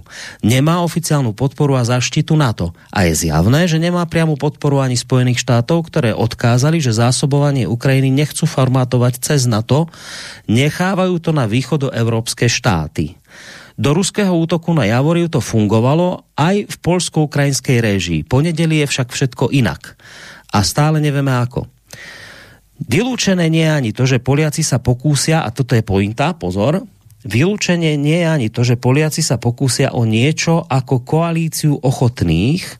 Čiastočne to potvrdil aj český premiér Fiala, Hovorili vraj o koalícii štátov z EÚ, NATO plus niektorých ďalších, ktoré by úzko spolupracovali s ukrajinskou armádou. Či má ísť o zapojenie celého NATO alebo len časti ochotných krajín aliancie nie je známe. Tu však treba zdôrazniť, že riziká by mohli byť násobne väčšie, ako by takáto vojenská koalícia uniesla v prípade konfliktu s ruskými silami. To je napokon hlavný dôvod, prečo EU aj NATO sú opatrné. Slovensko, a tu sa jeho komentár končí, Slovensko a východ Európy všeobecne nie sú v kondícii, aby sa mohli hrať na kouboja. Vyzeralo by zvláštne, ak by sme tasili kolty rýchlejšie než Spojené štáty, alebo ak by sme výstražne tasili kolty, ktoré nemáme. Z toho, čo som prečítal, vám je očividne zrejme, čo chcel Dag Daniš povedať, keď naznačil, že táto cesta nebola len taká PR cesta, ale že naznačuje, že pozor, tam sa môže jednať o veľmi vážne veci, ktoré môžu mať mimoriadne zásadný dopad na dianie predovšetkým vo východnej Európe, ak Polsko spolu s Českou republikou, Slovinskom a možno Slovenskom, aj keď Heger neprišiel, chcú vytvoriť nejakú alianciu ochotných krajín na tie dôvody, ktoré ste tu teraz počuli. Takto to píše opakujem, main, bývalý mainstreamový komentátor Dag Daniš, ktorý zatiaľ ešte nefiguruje na žiadnom zozname konšpirátorov ani dezolátov, ešte ho zatiaľ teda berú ako normálneho komentátora, ktorý opakujem pôsobí v denníku Postoj. A podľa neho sa v Kieve, alebo nech už to bolo kdekoľvek, na stretnutí s pánom Zelenským rozoberalo presne toto. Čo si myslíte o tomto jeho názore? No, Stando, to je na tobě. No, tak samozřejmě tohle je velmi reálná věc, ale jako jinak. Eh, myslím si, že než eh, on to tady jen pan eh, Daniš nějakým způsobem naznačuje. Ono, ono to nejde nikdy bez Spojených států. A Spojené státy vždycky rádi, a konec konců není to jenom jejich výsada, válčí rukama někoho jiného. A při polských ambicích, kdy se neustále uvažuje o tom, že se přerozdělí Ukrajina, tak samozřejmě takové prodlužování války a potom nakonec taková ta dohoda dohoda, kdy se stejně rozpadne Ukrajina, protože já nevidím jako nějakou do budoucna jinou možnost, to, o tom se tady bavíme možná už leta, eh, tak eh, samozřejmě ty ambice Polska by měly být ukojeny. Ovšem je to velmi riskantní, velmi nebezpečné a naprosto chápu, že Evropská unie se od takových eh, iniciativ snaží nějakým způsobem e, odstínit, e, protože pochopitelně zejména Němci e, s tím mají problém, kdyby tedy ty ambice, o kterých se tady neustále hovoří, hovořilo se o půlce Běloruska, půlce Ukrajiny pro Polsko, tak samozřejmě nelze to potom realizovat bez nároků Německa na Polsko a tak dále, a tak dále. Ale ta Friedmanovská, představa, kterou ty američani neustále tady forzírují toho trojmoří, kde e, by Polsko hrálo hlavní roli Evropy, tak tak samozřejmě tahle ta ambice, ta straší v hlavě celé řadě Poláků a já, pokud, aspoň, pokud ke mně doléhají různé diskuze z různých konferencí ve Varšavě, tak opravdu to je dnes velmi živé. Ale nedovedu si představit, že by ta iniciativa byla bez posvěcení Washingtonu, takže pokud jak si tady byl nějaká, byla nějaká představa, že se vytvoří nějaká nová aliance bez Maďarska, pak se možná zatáhne do toho i to Maďarsko a, a tak dále, protože to Maďarsko přece se teď spěčuje, eh, tak eh, to je, eh, myslím, eh, docela forhontě, protože už kdysi dávno, a je to takové tajemství prostě v těch diplomatických kruzích, které není ani moc tajemstvím, se hovořilo na samotné V4 eh, o tom, jak bude vypadat dělení Ukrajiny. Eh, dokonce Česká republika byla vyzývána, aby si také o něco řekla. I Slovensko bylo vyzýváno, aby si o něco řeklo, protože Maďaři, Rumuni, Poláci si už říkali. Eh, takže v těch kulárech ta věc se drží už velmi dlouho. To, tolik tedy informací mám už vlastně několik, třeba pět let a e, ta, ta, ta, ta věc pořád vysí ve vzduchu. Kolikrát třeba Timošenková sama e, sdělila, že už, už se jedná o rozdělení Ukrajiny. E, jedná se prakticky pořád o rozdělení Ukrajiny. A to stojí za těmi iniciativy, e, iniciativama, e, iniciativami Polska nej, nejspíš, e, kdežto Česká republika v tom bude vždycky hrát moulu, e, zvláště když máme v čele moulu. No, e, je zvláštne, že ak by to bolo tak, ako hovorí e, tak Daniš, tak jednak je to teda veľmi riskantné. To si nakoniec potvrdil aj ty, Stando. A naozaj ale vidíme také veci, že, že ktoré nás ne, nemôžu nechávať chladnými, lebo skutočne to vyzerá riskantne. Napríklad na Slovensku teraz máme ten problém, že my tu máme protivzdušný systém S-300 z deblokácií ruského dlhu. A nedávno strana Smer opozičná vyťahla informáciu, že vyzerá to tak, že my tento systém chceme darovať Ukrajine. Minister obrany na to okamžite reagoval, že to sú hoaxy, že to nie, sú, nie je pravda. A o pár dní na to televízia CNN americká potvrdila, že áno, že Slovensko skutočne so Spojenými štátmi o takéto možnosti jedná. A že sme teda ochotní tento systém Ukrajincom zrejme darovať na boj proti Rusom, ale teda ministerstvo k tomu dodalo, že ale len za predpokladu, že dostaneme adekvátnu náhradu zrejme v podobe amerických patriotov. Systému Patriot PVO. No a teraz ale to je vážna otázka, ktorú si kladú aj mnohí, mnohí komentátori, ako napríklad pre zmenu šéf-redaktor zase bývalý mainstreamový, toho času pôsobí v konzervatívnom denníku Štandard, Jaroslav Daniška, ktorý hovorí, že S-300 a základná otázka, chceme sa zapojiť do vojny s Ruskom, my ako Slovensko, lebo Rusi dali najavo, že, a už to dnes povedala aj pani Zacharovová, hovorkyňa ministerstva zahraničných vecí Ruskej federácie, že, že takýto krok by oni považovali, teraz neviem, aké slovo použila, za vážnu eskaláciu alebo niečo podobné, kde naznačila v podstate, parafrázujem, nerobte to, spôsobíte si s tým obrovské problémy. Viem, že podobné už názory zaznievali, keď sa Polsko pohrávalo s myšlienkou, že by nejako polské migy odovzdalo Ukrajincom, ale že cez Ameriku a niečo, neviem čo. Ale zkrátka dobre, vždy sa nejako my alebo vy, Poliaci, tuto my z tohto východného krídla, nejako sme takí mimoriadne aktívni a pohrávame sa s myšlienkami napríklad aktuálne my tu na Slovensku, že my by sme možno si to lajsli a skúsili tým Ukrajincom ten systém dodať. A teraz dám bokom to, čo vravia odborníci, že ten systém by dokopy aj tak Ukrajincom nepomohol, lebo s jedným systémom veľa asi nenarobia, ale že oni varujú, no dobre, však nejak tým Ukrajincom tým asi pomôžete, ale nejak významne nie, ale že hrozí, že Slovensko sa týmto zaťahne do vojny s, s Ruskom. Že tu takáto ako vážna výhra, obava je. No ale my nepočujeme zo strany našich politikov alebo tých vládnych, že toto je červená čiara, tak ako hovorí na to, v žiadnom prípade vojensky nezasiahneme, našu techniku tam dodá nemôžeme, vojakov nedáme. No my na Slovensku sme takí nejakí, že si to vieme predstaviť. Minister Naď hovorí, že on sa tohto systému veľmi rád vzdá, keď bude mať náhradu. Čiže my, aspoň teda keď vychádzam z tých slov našich politikov, vášich politikov, že my sme tu naozaj nejaký taký ja nechcem povedať, že vojny chtiví, ja chcem veriť, že to nie je pravda, ale ak by sme teda takí vojny chtiví neboli, tak by som očakával od našich politikov také trošku zdržanlivejšie postoje, minimálne také, aké predvádza aktuálne Európska únia, alebo nakoniec aj to NATO, ktoré hovorí ako ústami napríklad dnes pána Šolca, nemeckého kancelára, že teda ako v žiadnom prípade tam ne, ne, nebude na to zasahovať, lebo z toho by bola tretia svetová vojna. No ale mne sa prostě vidí, že my, my, my by sme si asi ten tak ako želajsli, skúsili, ja neviem, či my na Slovensku by sme si to rozdali s tým Ruskom, ale ja prostě nevidím u našich politikov také tie červené, striktné čiary, že teda už za toto nejdeme, lebo tu už naozaj hrozí, že sa zaťahneme do vojny s Ruskom, že my sme nejaký taký, prostě, nevím, na odvážnější pre někoho by to bylo asi lepšie slovo, že bláznivejší, nevím, ale taky nějaký jsme my, že my si tak nějak jako asi, skúsime dovoliť niečo, čo teda na to je opatrné a Evropská unie je opatrná, my vyzeráme, že až taky opatrný nie sme. Tak čo je za týmto? No zatím je určitě velká profízlovanost eh, těch našich zemí zase z druhé strany.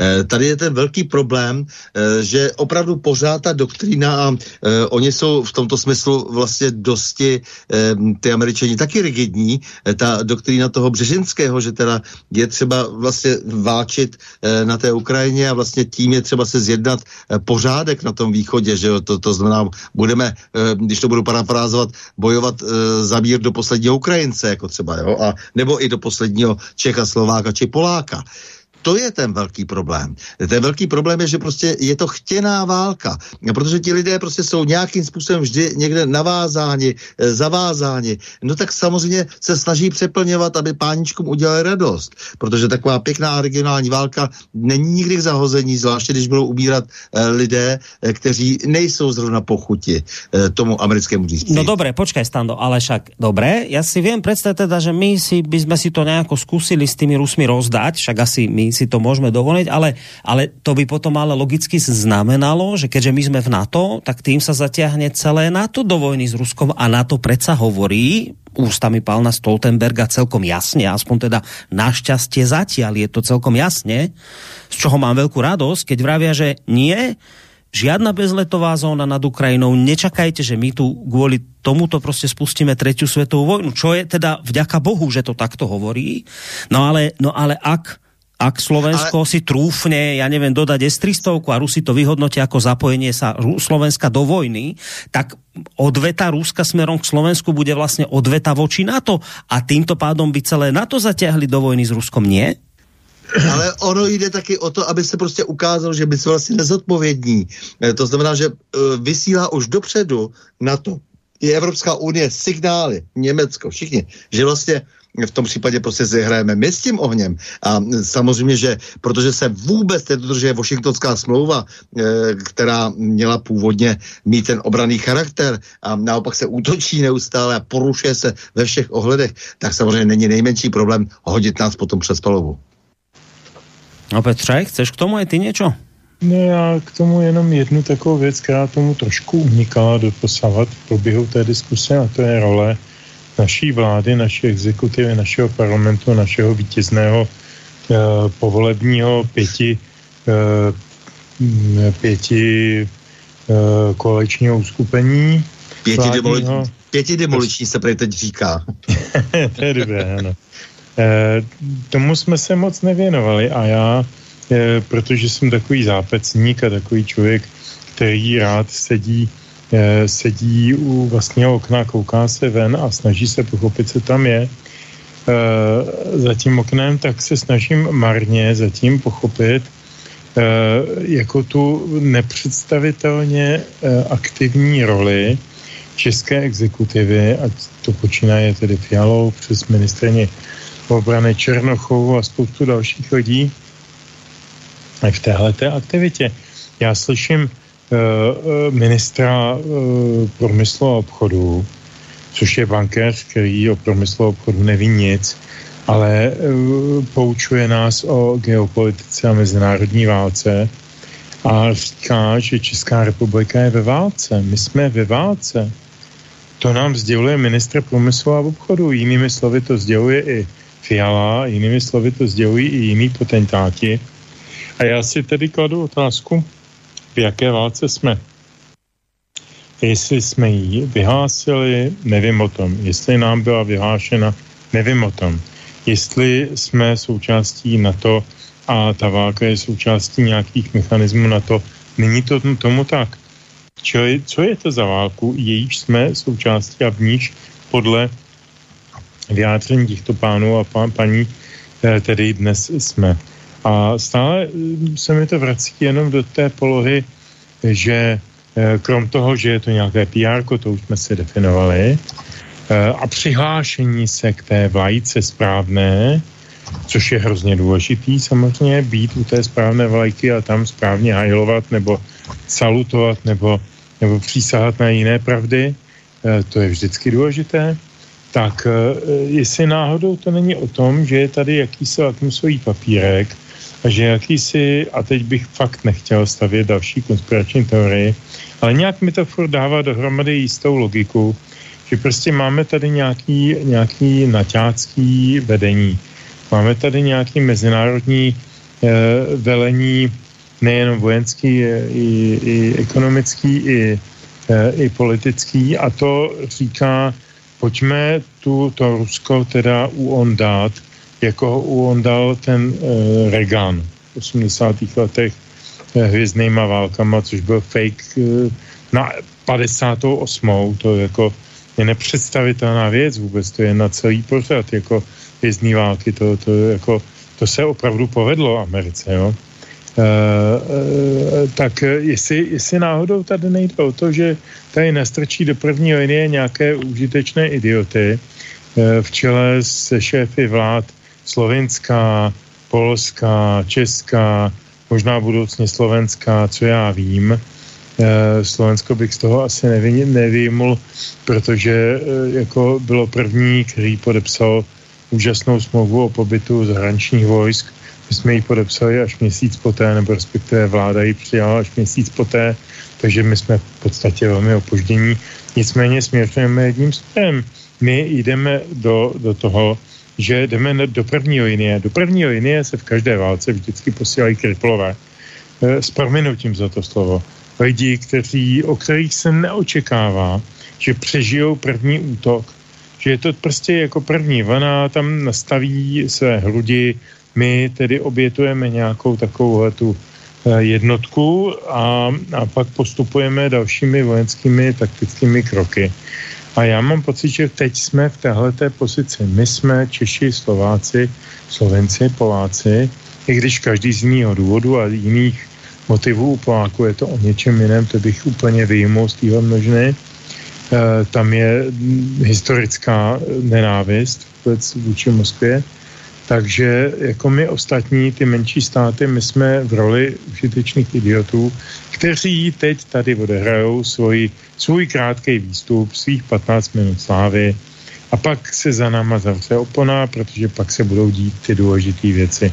Ale my připravíme ten prostor a tu atmosféru. A to je strašně důležitý a toho já se velmi bojím, protože do toho, do toho nás naše vláda zavlekla. No, keď už máš slovo, tak v ňom pokračuj, lebo čas na piesen číslo 3 prišla. Sakra. To už ani se mnou nebude nikdo polemizovat a hádat se se mnou, to, to mě tu sprzí. Tak bože sa s tebou stanu pohádať, ale po pesničke. Dobrá. Tak jo, písnička se jmenuje Planeta opět na je, bavíme se stále o desce Hlasitá revoluce z roku 2014. Možná si vzpomene naší, na, náš posluchač či posluchačka, že, že toho roku začala pod heslem Wir schaffen das úžasná eh, migrace různých eh, jinokulturních jedinců do Evropy. A tehdy, to mi říkal Dan Schuster osobně, eh, že byli obvinováni různými mediálními idioty z toho, že Planetu opic, písnička se jmenuje Planeta opic a je inspirována tím slavným filmem a románem, takže ji vlastně jako mínili jako jako, jako rasistickou a xenofobní agitku proti těm úžasným migrantům, kteří k nám přicházejí oživit ten náš genofond. Tak prosím vás, poslechněte si ten náš genofond písně Planeta Opic.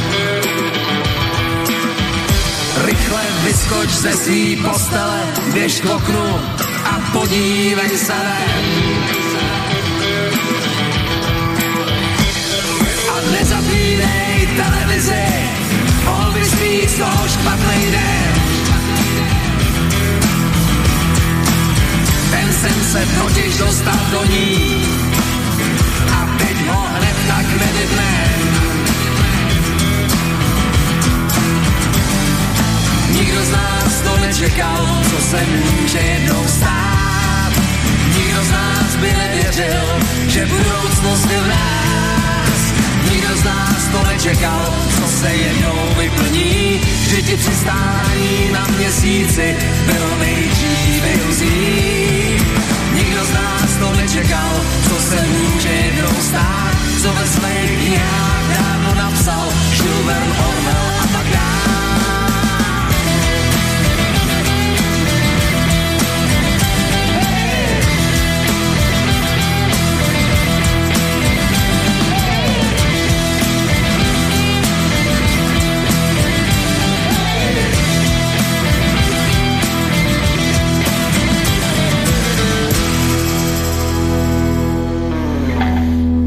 No, prehúpli sme sa do záverečnej polhodinky našej dnešnej relácie Dualog. E, ja len teda mm, poviem, že sme sa bavili na úvod o tom, ako teda túto dobu zvláštnu, ktorá tu je, aj prelomová nejak tak prežiť.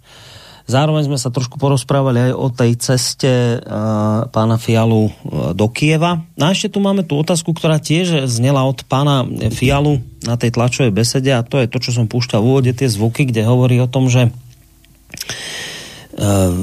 to, čo momentálne Kiev a vôbec Ukrajina najviac potrebuje, sú zbráne. Um, nech už je to teda s cestou pána, pána Fialu na Ukrajinu akokoľvek, toto tam teda určite zaznelo z jeho strany, že teda tie zbranie sú potrebné a to je zaujímavá otázka, ku ktorej by som rád počul váš názor, pretože ono ono existujú také dva základné uhly pohľadu k tomuto problému, k dodávke zbraní. Jeden uhol, ktorý razí aj samotný ruský prezident Putin je ten, že dodávky zbraní zo západu podľa neho a podľa tých, ktorí to vnímajú podobne, len predlžujú a prehlbujú krvi, krvi prelievanie na Ukrajine a že keby sa v týchto dodávkach zbraní nepokračovalo, už dávno by vojna nebola a už by sa tu riešili mierové veci, mierové rozhovory. Ten iný pohľad, druhý pohľad, ktorý napríklad u nás razí tak náš premiér, ako aj u vás váš, a v tej politickej oblasti je to taký skôr, e, teraz e, častejší pohľad je ten, že on hovorí o tom, že zbranie treba posielať, aby sa prostě Ukrajinci mohli brániť, že čo im máme posielať servítky na to, aby si utierali slzy. Takže zbraně im treba posielať, aby sa mohli účinne brániť ruskej agresii, aby si mohli chrániť svoju štátnosť a v neposlednom rade samozrejme aj životy. To sú dva také základné pohľady na túto problematiku a naozaj ma zaujíma, keď sa bavíme o tej militarizácii, o tom, že teda či nosiť ukrajinské zbraně, či, nosi, či nenosiť. Teraz vůbec dávam úplně mimo otázku, akých zbraní, jako sa chystá Slovensko, že S-300, to už sme někde úplně inde, ale vůbec tie dodávky, které boli doteraz, které doteraz nejakým spôsobom aj Rusi rešpektujú, že dobre, tak vyzbrojujete, no tak, tak vyzbrojujete, ale, ale predlžujete podľa nich utrpenie. Naopak je tu ten názor, nie je žiadne utrpenie, Ukrajinci sa musia brániť a a zbraně musíme posielať, protože v opačnom prípade agresor prevalcuje. No, tak naozaj ma zaujíma, ako to teda s týmito zbraniami, vôbec to militarizáciou vidíte vy. Stando. Eh, no tak prostě pro mě je to nepřijatelné, to, že se tam posílají zbraně, protože tím jsme opravdu vstoupili do války tím jsme se stali součástí té války. Tím jsme se stali součástí toho konfliktu, jednou z mnoha stran toho konfliktu, který je v pravdě um, konfliktem mezi Ruskou federací a spojenými státy. A to, co říkal předtím Petr, tak je, já s tím nebudu vůbec polemizovat, já s tím naprosto souhlasím, myslím, že tam v tom předchozím povídání uh, jsem se to snažil taky vysvětlit, že tady je dlouhodobá doktrína o tom, že prostě my tady máme být tím kanonem futrem. To je opravdu v roce 74 sepsáno a je to dokonce velmi rasistické, protislovanské a tak dále, to, co ten Zbigněv Břežinský předvedl. A to, co vlastně eh, navrhl jako doktrínu, prostě jak se pohybovat na východě, až teda se to celé zlomí eh, po té, co prostě vlastně ty, eh, ty, ty, ty původní bolševici dostanou do ruky majetky a, a budou tedy vlastně těmi spojenci, kteří vlastně rozvalí ten východ a potom je třeba teda postupovat, takže vlastně tím kanonem futre budou vlastně ty národy, které tady, které tady bydlí a všechny možné záminky, které vlastně slouží k té eskalaci konfliktů, budou dobré. Takže v tom smyslu opravdu jsou to užiteční idioti, včetně našeho pana premiéra, eh, kteří eh, vlastně se eh, do, do těch věcí takhle prostě jako nechali prostě zatlačit, nebo on ten náš robot Emil, který teď byl na té Honzíkově cestě, já nevím, pamatujete si od Bohumila Říhy na tu Honzíkovou cestu, taková pohádka z 50. let, jak jel, jak jel na, na ten venkov a poznávat tam JZD a tak jako, mně připadá, že náš premiér je zhruba v této situaci, je to taková Honzíková cesta, kterou, kterou absolvoval a Eh, on neví vlastně, co ani, jako ten Petr už to taky trochu naznačil, eh, co ani vlastně k čemu patří, souvislosti neumí rozpoznat, eh, jeho profesorský titul je legrační, že jo, protože konec konců je získaný z politologie, k čemuž je potřeba jako také nějaká životní zkušenost a velmi multidisciplinární jaksi znalosti, to on rozhodně nemá, ale prostě někam vyrazil a slouží, tak jako sloužili, slouží celá, celá ta skupina, vlastně nějaké eskalaci eh, konfliktu. Takže já jsem samozřejmě naprosto proti tomu, aby se posílali eh, zbraně. Eh, navíc je to takový ten výprodej toho všeho, co zbylo ve skladu, což je ještě navíc velmi neseriózní. To, co předvádí naše paní ministrně Černochová, která vždycky někdo něco pošeptá, ona hned běží, protože má problémy skutečně se základní orientací se na ministerstvu obrany, kde tedy je ta klika třeba od toalety a kde jako je, kde jako sedí ten sekretariát a takhle. Takže, takže vlastně e, je to celé infantilní, hloupé, ale nebezpečné. Velmi nebezpečné. Jsme zatahováni do války, do strašné války. No dobré, ale na druhé straně keď to povieš takto, že si proti odozdávaniu tých zbraní, tak niekto ti povie, no dobré, tak vlastne tých Ukrajincov nechávaš na pospas, že oni sa nemajú ako potom brániť. Eh, ta válka, to je válka Spojených států a e, Ruské federace. E, jestliže Spojené státy sami, jak si se nechtějí zviditelňovat teď tolik, přestože tam jsou nakufrováni se svými tajnými službami a, a živějí tam kde koho, e, kde jaký spolek a e, jsou tam samozřejmě její žoldáci a tak dále, e, různé ty takzvané neziskovky, které vlastně e, představují e, nakonec jako teda tu, e, tu účinnou vojenskou sílu, tak prostě to není náš problém.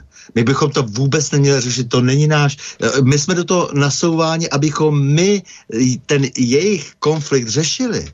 To ne, my, my se s tím vůbec nemáme stotožňovat. My se máme věnovat svým věcem a svých problémů máme spoustu. Je to pro nás v tomto ohledu cizí válka.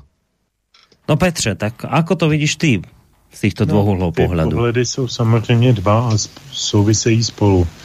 Jeden pohled je, že nám tady vznikla po volbách uh, vláda, která uh, je velmi nekompetentní v jakémkoliv ohledu, z jakého se na to podíváme.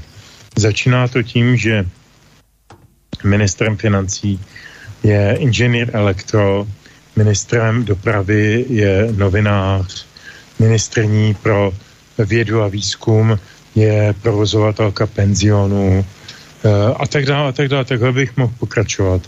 Eh, ministrem vnitra je Němčinář, ministrem místního rozvoje je knihovník. To, to je opravdu jako velká přehlídka totální nekompetence k čemukoliv. A když se vžiju do situace nějakého z těch ministrů nebo uh, celé té kohorty, která tam je, no tak si položím otázku musím udělat přece něco pro to, abych na sebe svedl pozitivní pozornost a zároveň odvedl pozornost od toho, co opravdu nedělám, ačkoliv bych to dělat měl. Což je přesně tohle. Jestliže je tady nějaká energetická krize, jestliže je tady nějaká krize eh, pohonných hmot a dalších věcí, a to jsou objektivní věci, které existují, byť ze, z velké části ze subjektivního zavinění Evropské unie a nějakých národních struktur a zájmu samozřejmě, tak prostě je to věc, kterou má ta příslušná vláda e, mít v agendě jako na číslu jedna. Tahle vláda se chová přesně systémem e, číslo jedna nás nezajímá. Když si najdeme nějaké alternativní agendy, na kterých eh, povyrosteme ve svých očích a též v očích veřejnosti, jak se domnívají. No a konečně tedy najdeme tu svoji, eh, ten svůj jaksi modus vivendi. No tak našli modus vivendi ve válce s, s Ruskem, do které je nikdo nezval, eh, kam je nikdo nestrkal. Já nepředpokládám, že nějaký důstojník CIA nebo NSA Eh, říkal panu Fialovi, musíte eh, vyslovovat tyto věty o tom, že jste ve válce a o hodnotách a o tomhle. Nepředpokládám. Takhle naivní snad ty americké eh, bezpečnostní služby nejsou. Oni spolíhají na to, že ty naši potentáti jsou ty kocorkoští učitelé, který fungují takhle jak si tradičně vždyť úplně stejně fungovali za komunismu. Jo, lezli do zadnic těch, těch soudruhů, který nám přinášeli ty úžasné novinky. Já si vzpomínám na, na báječný příběh z Pardubic, což je moje rodné město. Tam byl u svého času, mluvím o 80. letech, docela dobrý pivovar. E, a tam přijala sovětská delegace a nějaký místní bolševik, nějaký debil, se, se chtěl zavděčit a nechal vyrobit v Ausbuce takový ten velký transparent, který dal na, na jaksi vchodový vrata k tomu pivovaru a tam bylo v ruštině napsáno sovětské pivovarnictví náš vzor.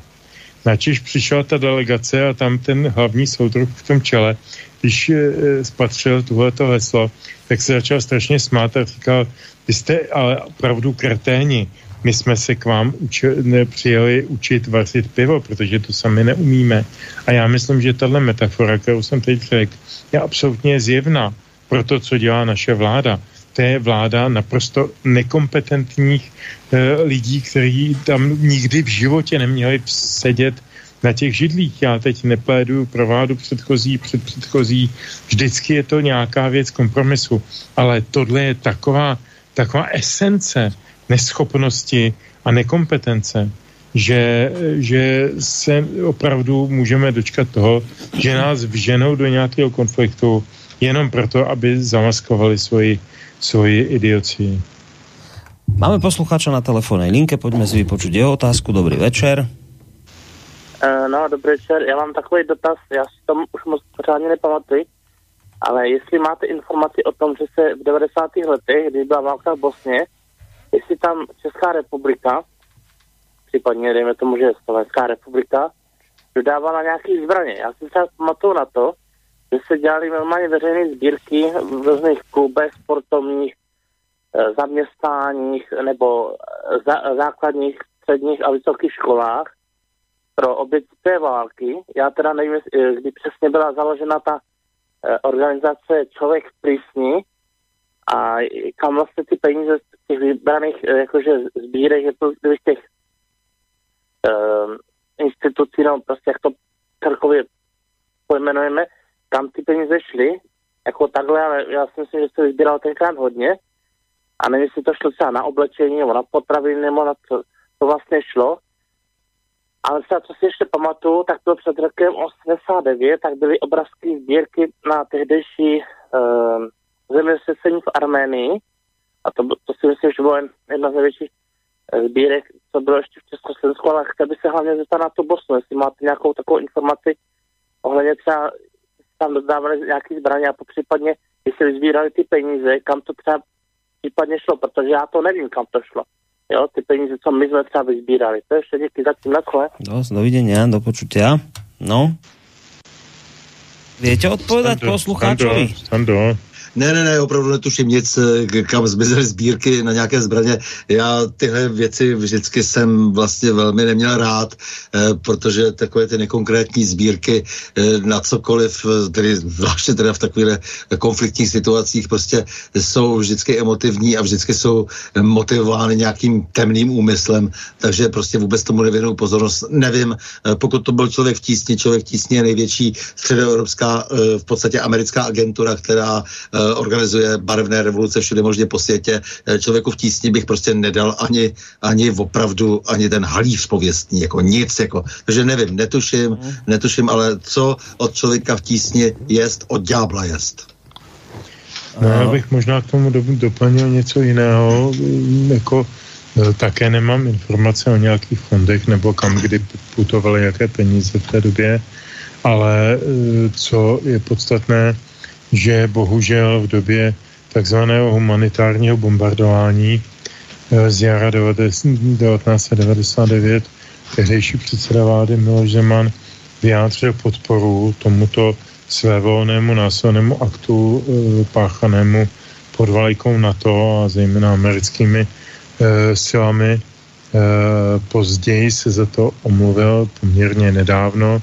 Vysvětloval to tím, že jsme byli vlastně v té době, kdy to, k tomu došlo teprve asi 15 dní členy toho Severoatlantického paktu a že tento výraz lojality se očekával a, a že e, to tak jako asi mělo být.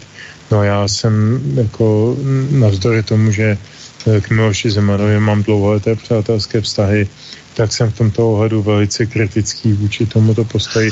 Myslím, že je to boha, boha, prázdný, boha prázdný alibismus a snaha zavděčit se nějakému nadnárodnímu veliteli a, e, a jako vyjádřit e, to, že stojíme na té správné straně. Možná tehdy se to Milošovi jevilo jako správně, dneska se mu to tak nejeví a já jsem rád, že se mu to tak dneska nejeví, ale, ale pravda je, že v té době to udělalo velkou práci pro to zavrtání českých zájmů a české české identity do těch severoatlantických zájmů a do toho podřízení toho severoatlantického eh, té mašinérie. Eh, v podstatě podepsal jakýsi zvací dopis, když to řeknu jako velmi hrubě, nerad to říkám, protože říkám, jako mám, mám k němu dobrý vztahy, jsme přátelé dlouhá léta, 25 let a, a tohle jsem mu vždycky vyčítal a, a budu mu to vyčítat. Myslím si, že my jsme se tehdy 14 dní po našem vstupu do NATO projevili jako ten poslušný idiot, který vždycky sklapne krovky a řekne ano, soudruho veliteli, ten trojuhelník je opravdu červený, ačkoliv všichni vidí, že je to kolečko a je zelené. Ja neviem, či teraz budete vedieť poslucháčovi odpovedať. To je trošku, nie, ani nie, že mimo témy, ale je to taká vec, o ktorej sme sa ešte v, tej, v tomto našom dnešnom uh, vysielaní nebavili. Pýta sa Andrej, že či môžete okomentovať návrat z cesty do Číny Lavrova. Čo sa stalo? Asi viete, o, o čo ide. Prebehla inf- médiami taká informácia, že Lavrov mal letieť na rokovanie do Číny a niekde v zhruba, neviem, polovici cesty zrazu malo sa lietadlo s ním otočiť náhle a vrátiť sa späť. E, mnohé média potom priniesli správu o tom, že zrejme e, Rusko stráca podporu Číny, ktorú doteraz malo a jednoducho, že týmto pádom no, vlastne bude mať teraz Rusko veľké problémy, tak toto e, komentovali mnohé mainstreamové média. Tak Andrej sa pýta, že či vy viete prípadne niečo o tomto viac. Ne, těžko o tom vědět něco víc. Opravdu eh, eh, nechme těch spekulací, to, co předvádí vlastně ten mainstream, eh, to nedává smysl. Ano, samozřejmě takováhle informace proběhla, ale i když budeme sledovat obě strany, dejme tomu, nebo tři nebo čtyři strany, které o těch věcech mluví, mnohem více stran o tom mluví a po každé trošku z nějakého jiného pohledu, tak se teď asi v té situaci, v které jsme, mnoho toho nedovíme, protože jeli válka, eh, tak se samozřejmě hraje různě cinkrutými kartami, všichni lžou, jestliže se zabijí, eh, tak samozřejmě lež je jaksi tím nejlehčím prostředkem, eh, klidně to jak si každý spáchá, jako, jo, nebo páchá od rána do večera. Takže dávejme si na tohle pozor, prostě ano, jako jo, někde se mělo údajně otočit letadlo nad Sibiří a vrátit se zpátky eh, do Moskvy s Lavrovem, ale jako co, co dál, eh, opravdu, i kdyby tady interpretovali cokoliv ti novináři, které známe, kteří eh, lhali uh, už tolikrát, neuděláme si z toho obrázek. To asi teď nejde. Uh, no ešte jedna otázka na Petra Žantovského. Mám otázku na pána Žantovského. Čo vyviedol, že upadol do nemilosti o vrchnosti? Typujem, že ide cestou pána Čarnogurského, alebo sa mýlim. A propos, ja som v totalite žil prvých 21 rokov svojho života a porovnávať to so súčasnou situáciou, to snad nemyslíte vážne. Veď by ste si za totality určite napríklad nemohli ani vysielať. Toto ti napísal Ján. Hmm. Děkuji Jánovi moc děkuji přímě za, za tuhletu, eh, za tohleto vyrývání, abych tak řekl. Ne, samozřejmě, že má pravdu v tom, že bychom asi teď nevysílali eh, v roce 86 na nějakém internetovém rádiu. Eh, bylo by k tomu řada důvodů. Za prvé nebyl internet. Aspoň ne u nás. Nebyl, nebyl tenhle ten digitální mediální svět nebyla tahle ta relativně svobodná platforma, která samozřejmě přestane být svobodná, začne být regulovaná, jako začala být jak na Slovensku, tak v Čechách, ale to nepředbíjeme.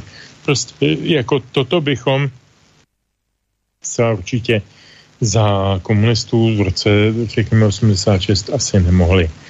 Eh, mohli jsme ale dělat spoustu jiných věcí. Mohli jsme Eh, vydávat eh, časopisy, mohli jsme si vyměňovat názory, mohli jsme se setkávat, mohli jsme uh, uspořádávat různá společenství. Standa právě mluvil o té komunikaci v rámci společenství. To je strašně důležité, to je velmi zásadní v každý nesvobodný době a v každém nesvobodném režimu, mezi který ten náš dneska počítám v každém případě. A toto jsme mohli.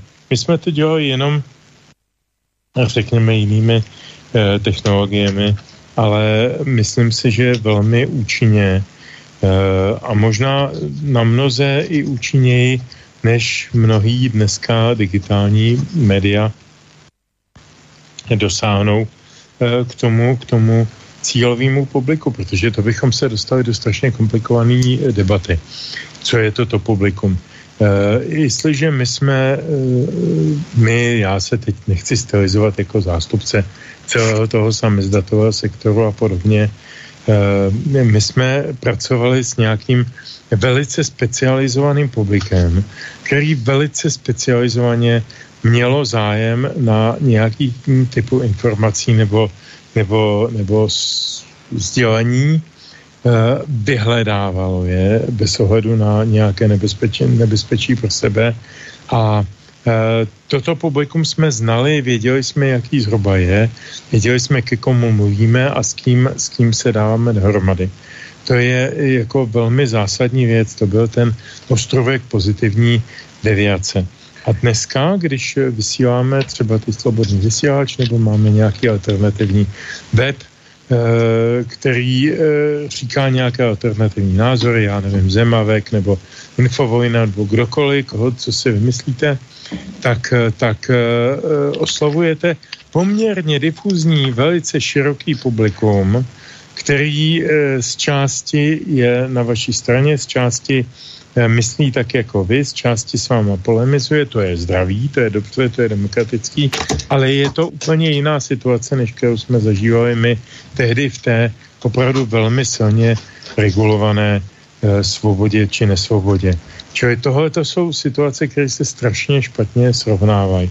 To, že já říkám, že dnes tady nesvoboda, znamená, nebo vyplývá z toho, z mé zkušenosti a ze zkušenosti mých přátel a kolegů, že e, nesmíme do veřejného prostoru se svými názory, když jsou nekonformní vůči tomu oficiálnímu, nejsme zváni, e, jsme, co nejsme zváni, jsme na blacklistech veřejnoprávních médií, nesmíme do českého rozhlasu, nesmíme do, do české televize, nesmíme mluvit na veřejnost. My můžeme jenom to, že někde něco povídáme takhle ve svobodném, svobodném vysílači, anebo, nebo píšeme na nějaké weby, to je bezvá. Ale oslovujeme tím zase jenom velmi úzké, eh, vymezené publikum lidí. Eh, mno, velká většina lidí na tyhle, ty, na tyhle ty média vůbec nepřijdou a nevstoupí.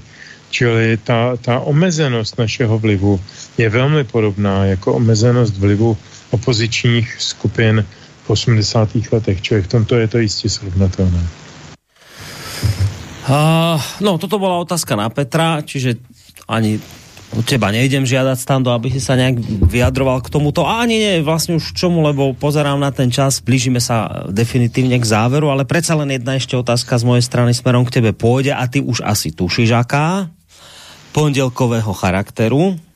No a to je trošku jako problém, protože tam měl být hmm. pan profesor Beran, ale ten zase odjel do Indie e, a tak jsem ho nechtěl trápit, že bychom z Indie e, od jedné do tří do rána e, pro něho jako dělali, e, dělali rozhovor, protože on má potom tomu jako nějakou vědeckou práci, e, takže to nebude. Bude to možná Petr e, Bohuž, což je zajímavý člověk, který byl e, v české televizi e, vlastně šéf-rektorem zpravodajství e, v Ostravě a e, byl vyzmizíkován, a takže možná s ním a nebo ještě tady jako jsou nějaké, jako že třeba Martin Nezval, spisovatel a tak dále. Je tady ještě řada lidí. Musím to bohužel, protože teď, teď uh, jsem to nemohl všechno takhle produkčně uřadit. Řekl bych teda opravdu, že nejobtížnější je, nejobtížnější je ta, ta produkční část, jako v tom všem, to, to, to povídání, to potom už je samo. Ano. Ale, eh, tak, takže když chce To je už len vrchol ľadovca, je... vieš, toto. Keď už, keď no, už sa rozprávate, to je vrchol ľadovca, ale to všetko pod tým, čo nevidno, no, to je je ono. člověk chce mít po každé jiného hosta, tak je, je s tím spojena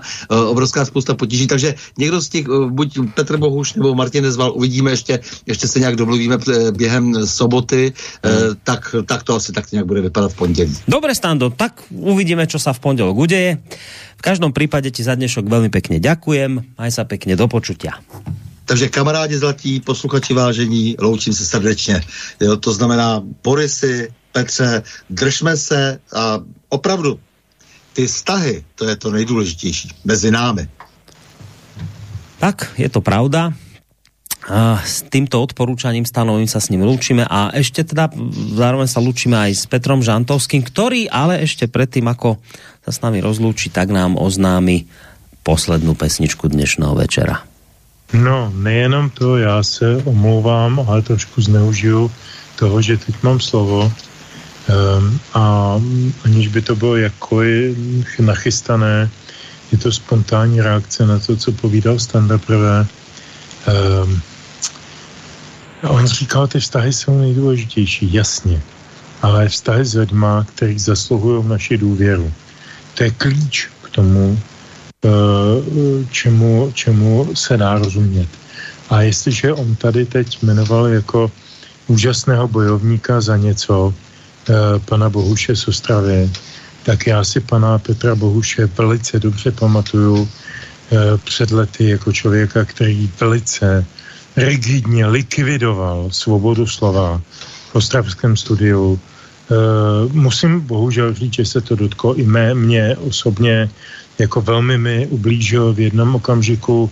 Je to člověk, který prostě se zaprdal systému, který mu ho tehdy živil.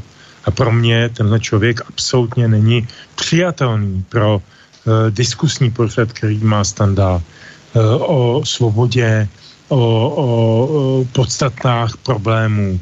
Tohle je prostě služka každého, kdo nastaví ve jméno. Takže, sorry, promiň Stando, jestli to ještě posloucháš, já se moc omlouvám, trošku si mě tím uh, rozčílil. Poslouchám, já to pána ještě neznám ani osobně. Ale tak jako... si prosím tě najdi no, ty no, no, informace no, no. a pokud ano. budeš chtít, tak já ti je poskytnu, protože to je opravdu kreatura. Jo, opravdu Dobře. kreatura. Podívám se, ano. Martina Nezvala znáš? Martina znám, Martin je bezva. Dobře, tak... Toho ti kádrově schvaluju. no, to, to, to, to je ono. možné, dobře, ještě to probereme, dobře. Takže zpátky, zpátky k mé poslední povinnosti, nebo předposlední. Eh, poslední povinnost je se všema se rozloučit se Standou, s Borisem, s našima posluchačkama, posluchači, posluchačema. Eh, je mi s vámi vždycky strašně dobře a vždycky se těším na každý druhý čtvrtek že se zase uvidíme, uslyšíme a, a mějte se strašně dobře, držte se, hlavně se držte. Mm, to je to jediné. No a poslední povinnost je představit písničku uh, od Tiché dohody, jmenuje se Eternita. Uh, záměrně jsem ji vybral na závěr, Eternita jako věčnost. Myslím, že pochopíte, když budete poslouchat ta slova, proč jsem ji tak vybral a doufám, že se velmi dobře dneska vyspíte a bude vám dobře, fajn. Mějte se. To boli záverečné slova, pokiaľ ide o túto reláciu samozrejme len. Petra Žantovského, mediálneho analytika, vysokoškolského pedagoga, publicistu, stanonovotný bývalý e, český policajný prezident a toho času prezident asociácie nezávislých médií Českej republiky, republiky sa s nami takisto rozlúčil. A lúčim sa s vami aj ja z Bansko-Bystrického štúdia Boris Koroni do počutia.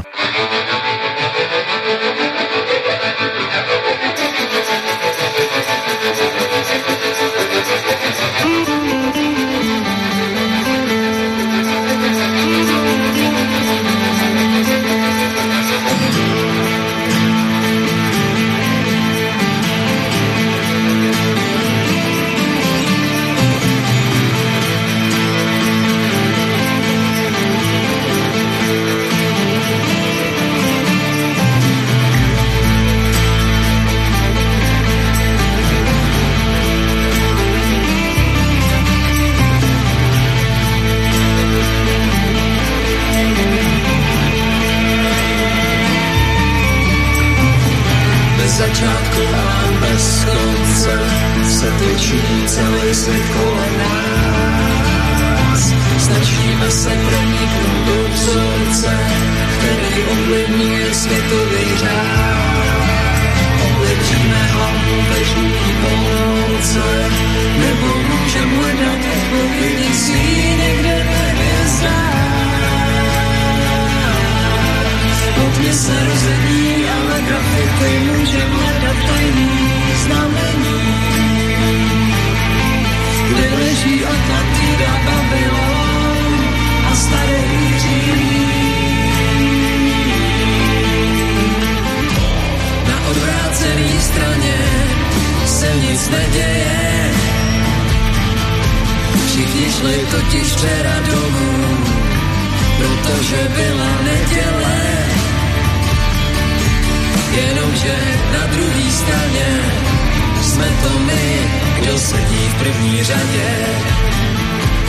Bez začátku a bez konce, uprostřed naší civilizace.